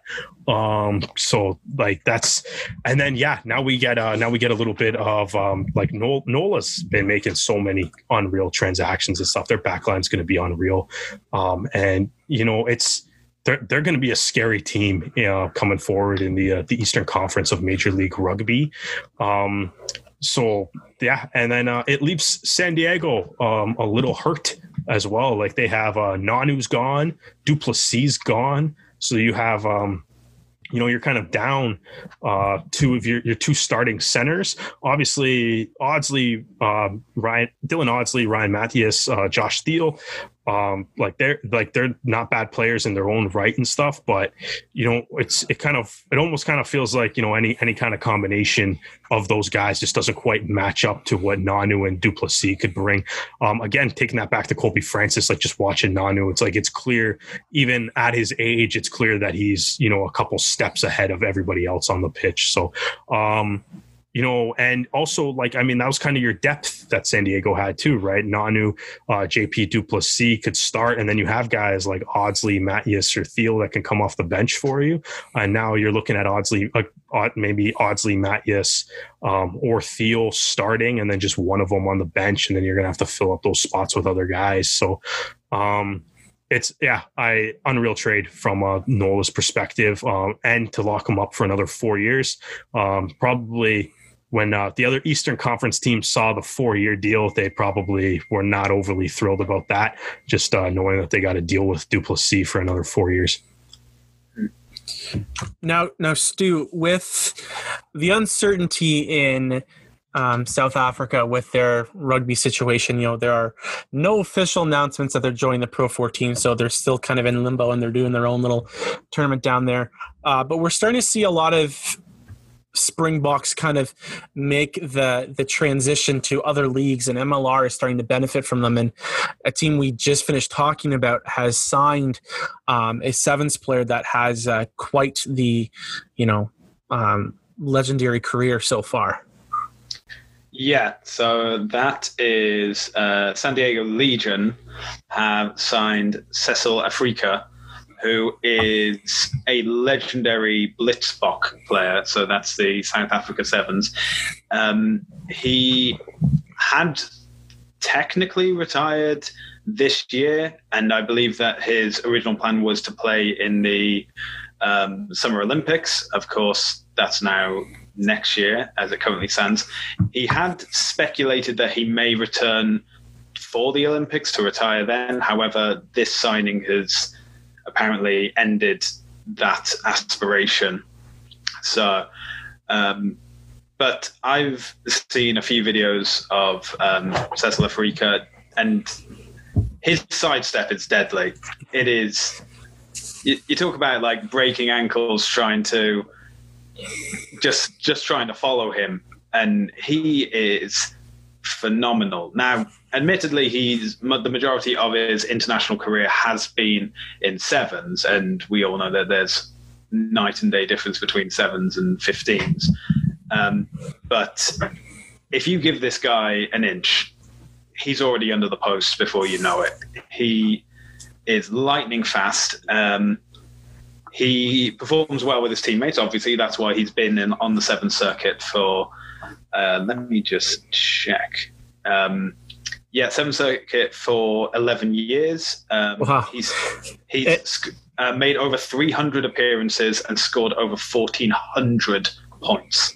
And you know what? Like sevens players tend to have a shorter time, you know, time frame than than you know 15s players. To, so to hear that 11 years is incredible. Yeah, um, he's also so he won the bronze medal at the 2016 uh, Rio Olympics as well.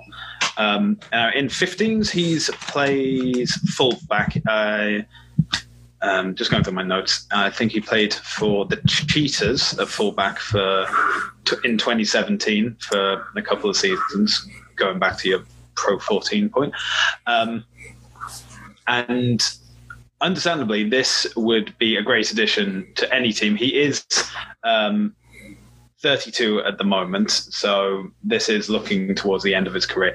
He's I know when I saw videos of him, I thought that oh, okay, he's you know like going to be six foot, 125 kilos, going to be massive.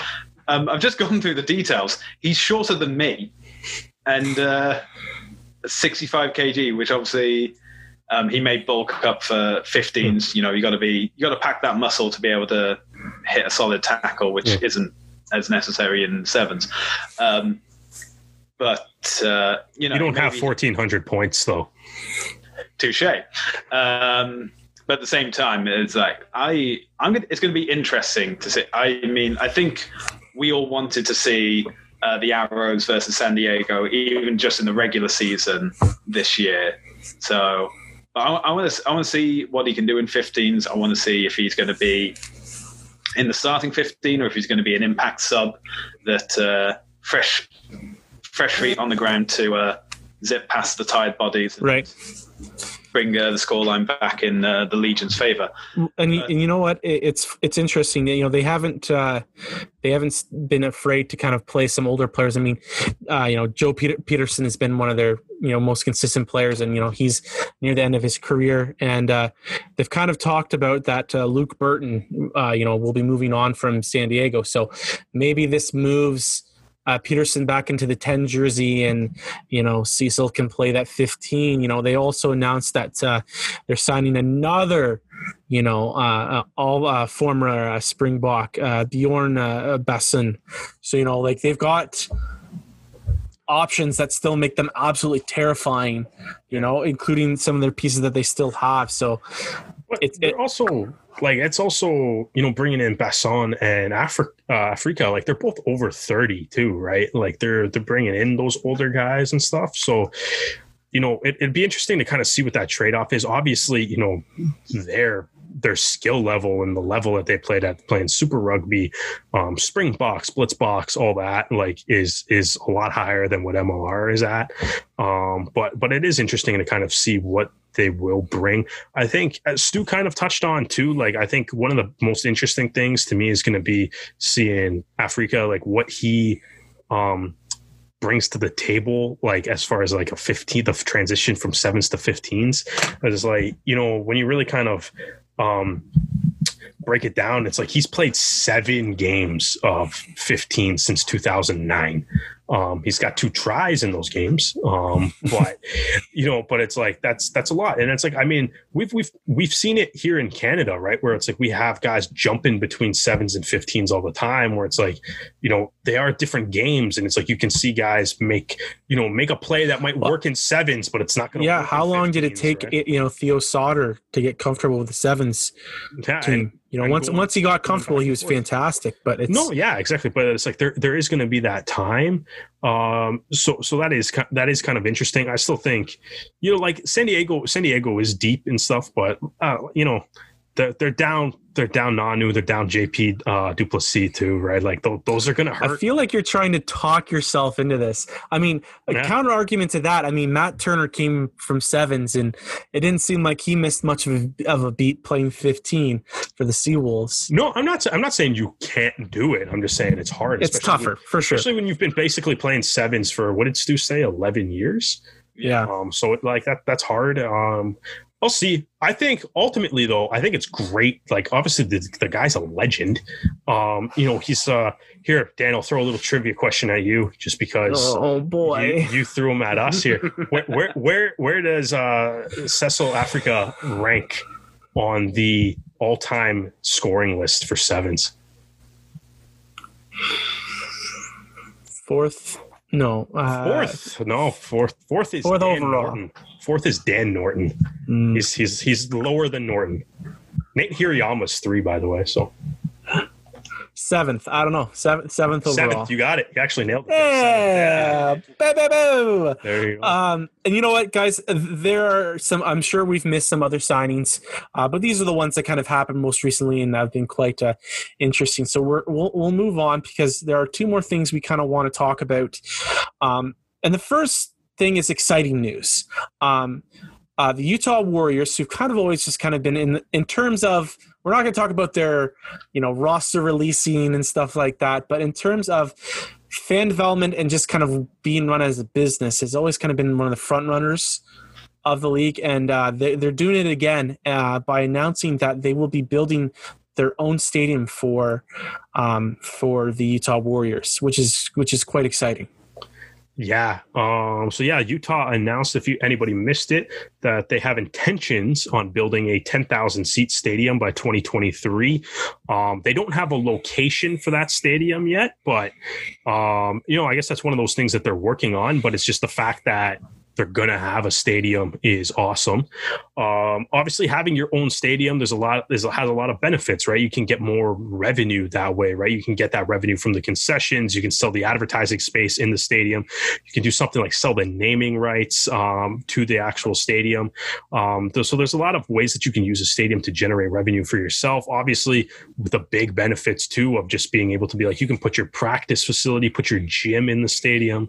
Um, if you own it, you can control when the Warriors are on it, or um, but also like they said they're going to play host to you know community events high school games concerts various forms of other entertainment which you know if people are renting the facility or they're using it for that then you, you can charge them to do that too and that's another source of revenue for your club um, which is outstanding i do like as well like 10000 i think that's a good number to go That is a to good the number. stadium Yeah. um, just because it's like you, know i mean although utah did kind of hit that 9000 for that one exhibition game against the raptors back in 2018 um, they hit 9000 for that but it's like if you have uh, like 10,000 seems like a good number just because it's like there's the aspiration that you can build toward the 10,000 to get to the point of you're selling out 10,000. You can maybe sell out for a year or two. Um, and then once you sell out for the year or two, then maybe, you know, and maybe that's you know in a in a decade or so and then maybe you can ultimately you can add on to the stadium or maybe you can look to you know building an even bigger one later in the future um, but the other thing too that i really do kind of like about it um, so they've partnered with uh, mortenson to actually build it. Um, so if anybody is unfamiliar mortenson's uh, w- one of the the kind of the bigger like arena development um, construction companies um, that is in the united states. So you know a couple of their more recent other developments that they have um, they're doing the the stadium for nashville sc and st louis the two mls expansion teams. They've recently built uh, allegiant stadium in las vegas for the raiders um, they're working on Climate Pledge Arena, um, which is going to be home to the Seattle Kraken. And as a side note, Climate Pledge Arena is the most Seattle name for a sports facility that has ever existed. Yep. Not a bad thing though. Be um, environmentally friendly. It's always good. Um, but they also have you know other ones: um, Target Center, Emily Center, where the Lightning play, um, Xcel Energy Center, the Pepsi Center, Coors Field, a bunch of major major um, you know stadiums uh, across the United States, uh, and you know so and even around the world. They also did the Mercedes Benz Arena, which is in China. Um, so there's you know they have that experience with building like elite sports stadiums, right? And top of the line ones, as we're kind of seeing with, you know, what the Raiders are playing in. Unfortunately, I don't, I don't think Las Vegas does Las Vegas have fans at their NFL games. Either way, it's not full. Uh, they played today, and I, I don't Yeah. remember. They're playing the Bills. Yeah, so so may, remember. maybe maybe unfortunate. Yeah, I'm not watching Raiders Bills either. Um, but- Whoa, whoa, whoa, whoa! The Buffalo Bills are quite a fun team to watch. I'll have you know.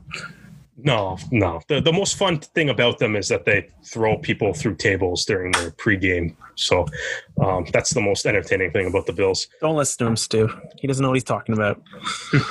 No. Um, but either way, I think like having a stadium like that, man, it's an, it can be used for an additional source of revenue. It's probably a little bit of a competitive advantage um, as well. Um, just be able to have your facility, be able to Practice when you want. Yeah, you don't have to work around other other Um, teams. Other uh, the, like if like Toronto has multiple headaches dealing with Lamport. Yeah. So Yeah, exactly. So it's like that that's a beneficial thing. And then, you know, it's just it's nice to have, you know, even for USA rugby, hey man, you got a stadium that you kind of control if you kind of go down the line, right? So maybe that, that opens that could open up another like maybe uh it's ten thousand, maybe it's small, I don't really know, but it's like that could open up another like potential test venue for you to play at too, right? So um 2023 like that's uh you know hope i would love to see the location hopefully they get it done um by all accounts too i've never been there but it sounds like zion's bank is one of the uh, better stadiums in the league already um and apparently the view from zion's bank is the Oh, you absolute just- best yeah. part of it you watch a of line out throw, and then it's like, oh, There's nice throw. mountains, Oh my yeah. god, that's a mountain behind it. yeah i know it, it, it looks really cool on tv um but i think yeah i mean i'm, I'm excited. I think uh I, I think utah fans should be excited. The whole organization there should be excited. Um any of the players um should also be excited. And um hopefully some of those guys will get announced soon. Um but uh yeah man that's i like there's like They have aspirations for 2021. They they Yeah. they were very blunt about that with Brian. Hey, you know what? If if they haven't signed players because they've been working on how are we building our stadium, that's all right. I can let it slide. I can let it slide a little bit. Let's Um, slide this time. Yeah, exactly, exactly. Um, Next year. Um, you know, you know, hey, maybe the players are building the stadium. You can go back to uh, Conn Smythe way back in the day. He made the Toronto Maple Leafs build Maple Leaf Gardens. So, um, like that's a thing. You could we could go with that route. Um, I wonder, did Derek work at a like hockey Hall of Fame or something? I feel like this is like information that like very I few did. people need I to know. Did. I did. Hey, man, we could do hockey trivia. I mean, yeah, if you want to do like hockey not. trivia, I will. No, yeah. I'm okay. Uh, I'm okay. Now, I, I'll, I'll gentlemen, answer any uh, any questions, man. Any hockey questions? It's like oh, the. I, I get. I'd probably get more mad at missing a hockey trivia question than I would for the rugby ones. there and you I go. and I'm still pretty mad that I missed out on one of the rugby ones there. Now, Stu, are there do's and don'ts that that Utah should be worried about? You know, compare it to you know experiences that uh, you know Premiership teams or, or teams in in Europe have dealt with with their own stadiums. Is there anything that you can think of on the top of your head that if you know Utah is going to build their own stadium that they should avoid? Um, I would say be ambitious but cautious at the same time. Can you imagine if the stadium had been built ready for the 2020 season Oh, and then their first year? Um, even if they could host games, they couldn't have fans in attendance Hope- because of social distancing. Hopefully, we Um, don't have a pandemic in three years, though. yeah. Yeah, But I mean- I'm hoping that as well. But at the same time, this year has told me to not expect anything. Predictions are useless and hope for the best in all. Um, but in serious sense, so they said that they intend to build a 10,000 uh, seat stadium. Um, they've also said they want to allow um, be able to host other sports teams as well as high school events as well. I'd say in it may be for the cases in like 10,000, maybe like the maximum, but especially if, say, there's delays in construction for whatever reason and they can only get, you know, one side of uh, say, the stadia ready in time, then have the cameras the opposite side so it looks like there's a full house. Um, I think the one of the well that's that's actually another thing is is like we've seen with some stadiums or whatever it's like if you're designing your own stadium you can control where the cameras and stuff Yeah, not be So like can- Toronto at uh, York Stadium. Yeah like you can completely control how everything in that stadium's designed right? Like you can build yeah. you can build like the extra like everywhere where like the extra camera angles and stuff can all go. Um, Oh, you yeah, can no. build those areas for those guys to stay. You can build like you know you can build the facilities too for just like your extra you know in-game entertainment kind of stuff right? Like you can fully control Yeah. everything. Yeah. um you know like one thing too it's like have a have a screen and stuff you can Yeah, sell that- ads on the screen That's what Like, I, was- don't- I was going to say as well. Is that I know that uh, those who've been to um, uh, Alumni Field at uh, York University know that there's a screen there, but you can't actually show any replays or anything like that. And having some may say that oh, having a big monitor showing the game kind of defeats the purpose of going to a game to watch rugby. I think it just adds to no the environment. It makes it appear more professional as well, and um, and that's it. As in, if you can have that uh, giant screen, I also think as well. Every stadium needs this, um, both the score and the clock in easy view for all the fans to see, so they can keep um, judge the game. Um, anyone who was at the first game at uh, uh, Alumni Field uh, last year knows that the uh, scoring issues and the uh, clock issues with watching that game. Um, I think it's they're going to have to take out a loan to pay for this, but obviously they also have the plan in place of yeah hosting concerts, hosting other events, and they'll be getting the money back through ticket sales for those things as well. Um, I'm not entirely sure about the location. I've never been to Utah, and never mind.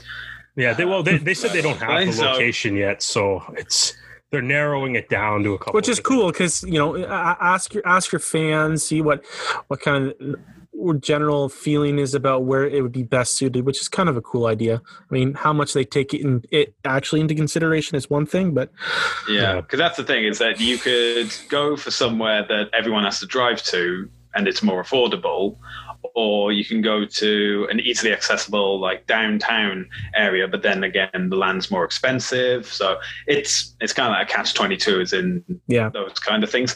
Um, but obviously, this is a long term investment. So, I mean, we've been talking about players' contracts being like two, three, four years.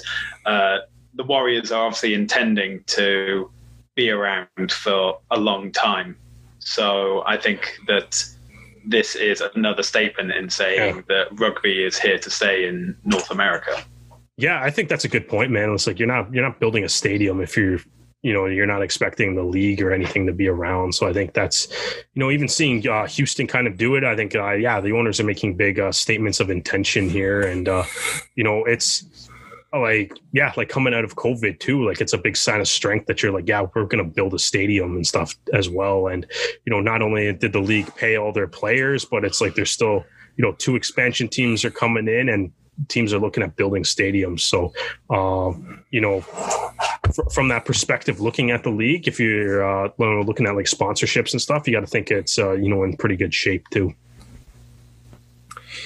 So we're gonna go and then finish off the episode from going from one team that's celebrating, you know, a next step in their uh, growth to a, another almost but not really team that has kind of just been not almost having a hissy fit, but you almost feel like you want to say that. So Kanaloa Hawaii has once they were uh, announced that they would not be joining MLR, uh, shifted gears and tried to make a splash by joining Super Rugby. Um, happen. it did not happen. Um, then uh, New Zealand Rugby confirmed that in 2021 it'll just be Super Rugby Aotearoa again. Um, however, they are looking at uh, adding more teams in 2022, which uh, might include Kanaloa.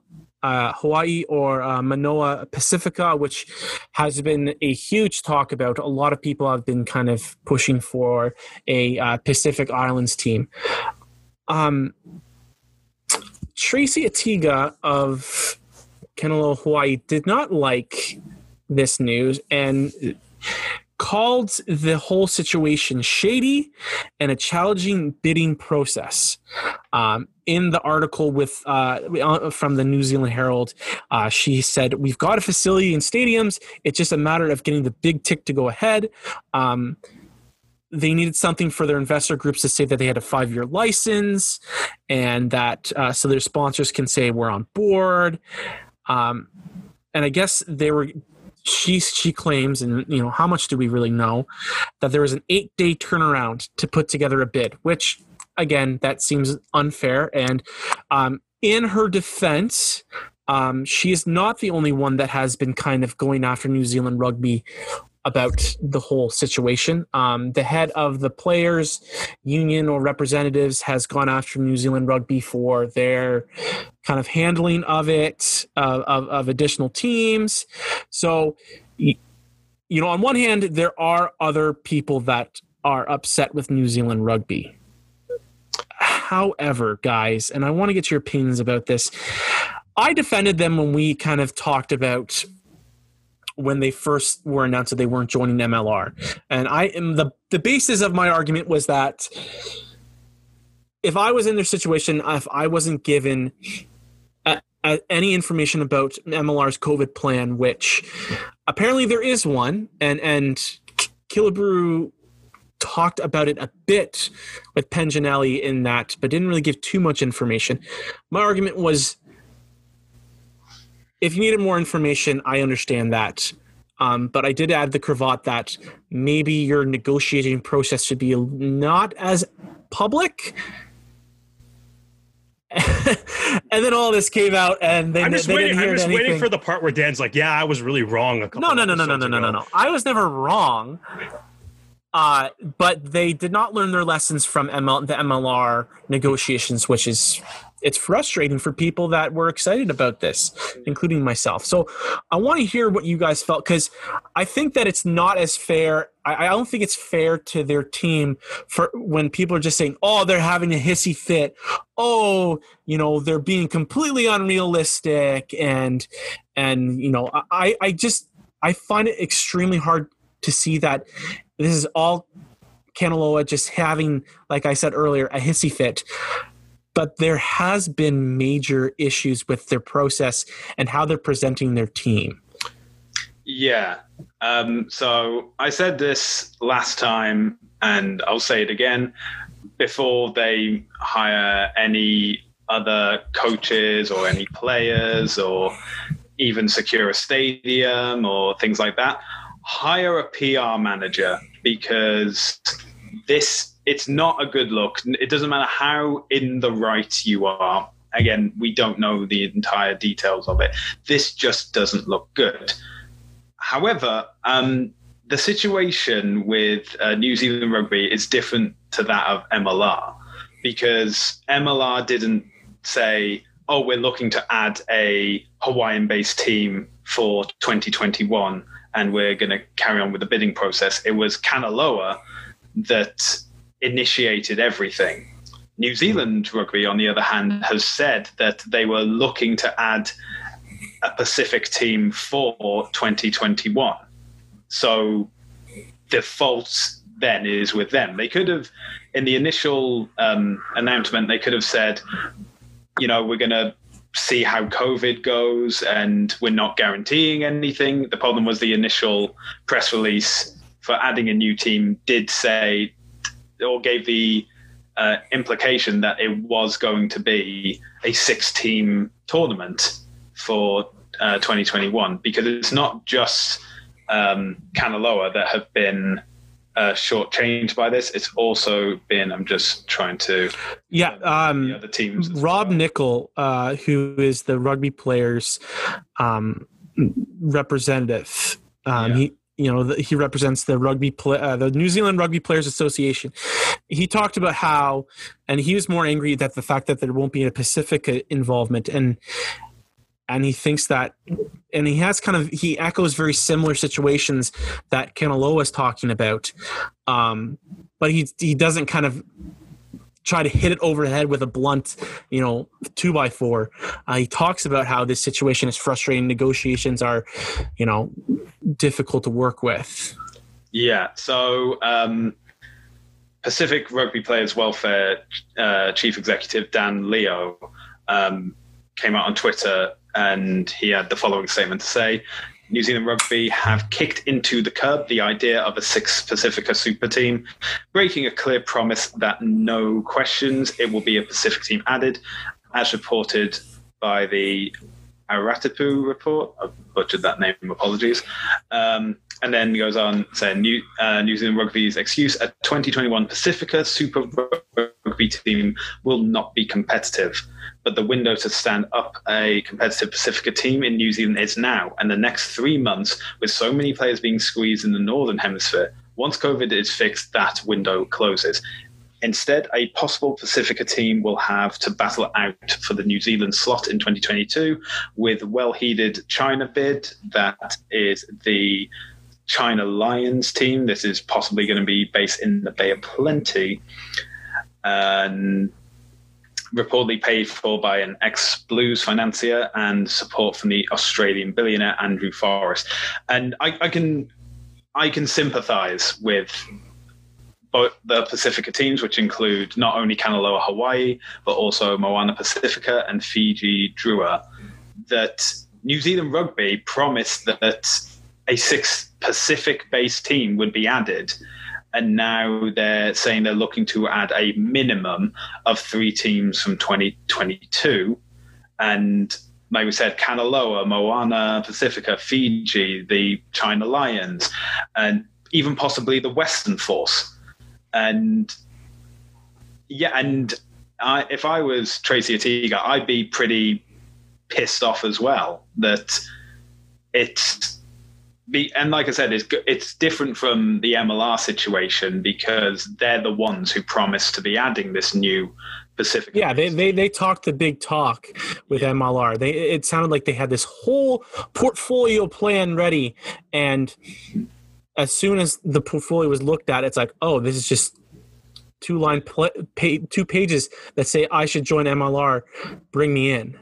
Yeah, and well, that's the thing. As in, like, we're just saying what the bid for MLR is, but and and that's why I say like for the MLR, I put the blame towards Kanaloa because since um, they uh, published that statement on Facebook, um, the data have come out for um, the fourth season of MLR, as well as oh, we've got like a shortened season and a bubble plan in place. And this is why I say in this circumstance, it's New Zealand rugby because they're the ones who said we're going to have six team in 2021 and it's going to be Pacifica based. And that was a promise made that they haven't kept. So it, and if it was a case of, um, you know, Moana Pacifica or Fiji Drua, were a team that was selected instead, then I would say, and if Kanaloa had made this uh, statement then, and it was like we should have been picked instead of those Yeah, guys, exactly. then I would have said that it's okay. Then I found the common denominator, and it's Kanaloa. Um, but this is in this circumstance. Again, Kanaloa don't look great, and especially after the issues they've had with MLR. But it's not like the fault doesn't fall with them; it falls with New Zealand rugby. Yeah, I mean, you know, maybe. Um, I think Der- Derek, I feel Yeah. like Derek was coming into this point and being like, "Yeah, Stu and I are gonna gang up on Dan." no, no, I wasn't gonna do that. I'm, I'm fine. I'm fine. Hey, man, you could, you're entitled to your, your own opinions on stuff. Ooh, um, that's what the whole that. point of this podcast is, right? Uh, I think, like, yeah, like, I- I don't know. I just, I think if you're Kanaloa, Hawaii, it's a really bad look to be like, hey, we didn't get into one league. All right, so we're going to publicly complain about it. Take down that complaint. Okay, we didn't get into the second league. Um, now we're going to, you know, publicly complain about how that second league runs their things. And you know, there's they're still saying things like they have all these partnerships that are in place that people have you know, disputed and said that they don't actually have that stuff in place. And maybe New Zealand also saw that. I think their whole thing, I think right now they're just as an organization, as Stu kind of mentioned, they need to hire a PR something and they need to stop talking too much. Um, I think the the MLR bid kind of came out because they were talking too much, and I feel like the New Zealand thing is also kind of coming out because they're talking a little too much. And then when the things don't go their way, they start talking even more, which should be which shouldn't be your reaction. That's the time to kind of stop and maybe Right. kind of regroup. And honestly, I feel like maybe maybe Stu does have a point with uh, hey, we were promised you know a Pacific Islands team, um, but you know even if if they if there's a Pacific, I, I feel like if there's a Pacific Islands team in Super Rugby, it's probably not going to be Kanaloa, Hawaii. I think you're just bitter. I want to want to just be like, no, Derek, you're wrong. But No, and again, like we we don't know, and and here, here's the problem: is we don't have a roster. Well, Of- you can't have a roster. You don't exist yet. Yeah, like like You we don't, don't, know. You don't exist yet. I mean, you know, but they part of it. can, they can do tours and stuff like even without being on it. You know, like we don't know what they're working with, and like again, part of their problem is like But what you- comes if first, were, the chicken or a the professional rugby player, though, are you going to sign with a team that's not in a league? Like, if you're an MLR quality player, you could be like sign with Kanaloa, or you're going to sign with an actual MLR. Team. if they don't make it to MLR, there's a chance that they'd be willing to pay for me to go tour and play Pacific Island teams, and I'd be down. There's a chance, though. There's a chance. There's a chance. You know if, MLR is if, if, happening. if it doesn't happen, then I come back to the U.S. and I sign halfway through the season when there's injuries. yeah, but I'll why be wouldn't you just? if- would you not just rather sign a contract for a guaranteed, like, hey, this team's actually playing? Yeah, but it's like living in Hawaii, though. Like I would yeah, love yeah, to that live would, in that would Hawaii, be the Yeah, living in defining Hawaii is factor. Yeah. tough if you're not getting paid because your team doesn't exist, though. and I leave. I, I I buy a, ticket out of there and I go sign with another MLR team. If I'm as good Who as you claim, if I'm as good as you claim I am, I will find a spot somewhere. Yeah, but maybe they don't Sir. want you because you already refused them now. Now you're in Oh. a tough spot. You know what, Derek? My You're just- agent will decide. Yeah, you're just putting up walls everywhere just so I can never get my shot, and that's not Shifting fair. the goalposts. Yeah, exactly. Well, that's the whole thing. You were talking too much, and now nobody wants you either. Oh boy. Well, now he's eggs all over my face. My career as a professional rugby player is Yeah, It's over. going downhill ever since Yeah. uh, Johnny Sheridan and Humber beat you guys. Then it's just been. Oh, I did not play.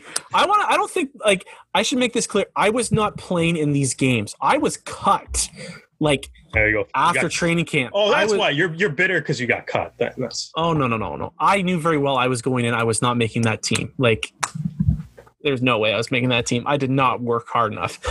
That's another story. Um, you didn't work hard enough, and neither has Kanaloa Hawaii. There you go.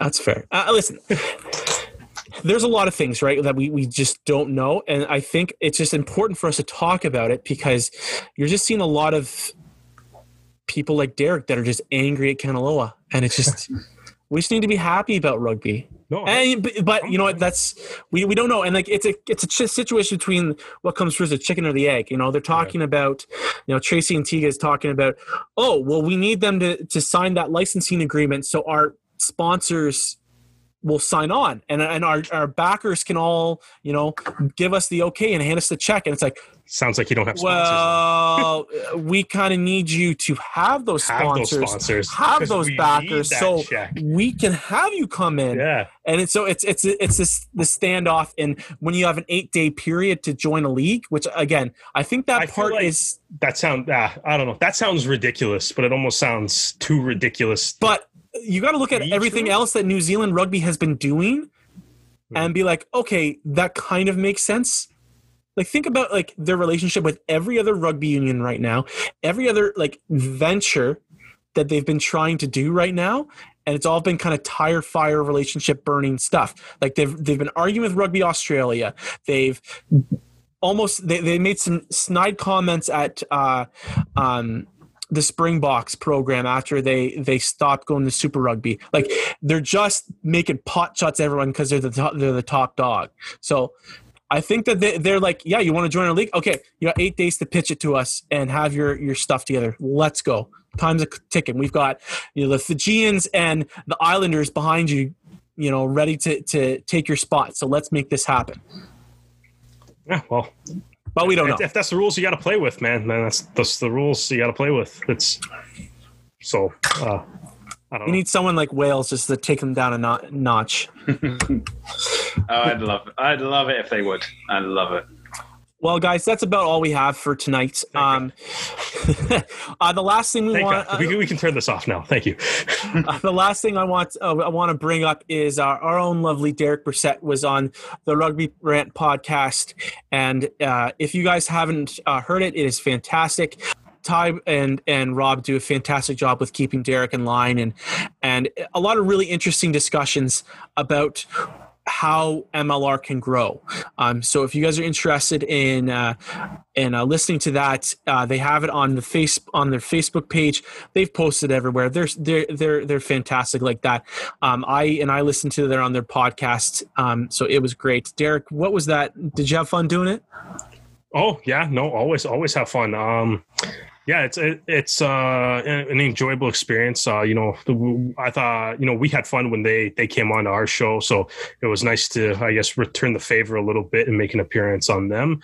Um, so yeah, no, it, it was a ton of fun. Um, they're great dudes over there, and uh, you know, always always I always appreciate the opportunity to uh, chat about rugby, um, especially rugby in North America. It's always a lot of fun. So um, yeah, go uh, feel free to go check uh, check that out on all of the Rugby Rants platforms. Um, as for us, you can find us across social media, uh, uh, uh, Facebook, Instagram, Twitter, whatever your favorite social media network is. It's at LaRouge Rugby. Um, you know, feel free to uh, send us a message. Let us know what you thought of the uh, latest episode. Um, let Dan know how wrong he is about Kanaloa. Let me know how right I am and how much you agree with me.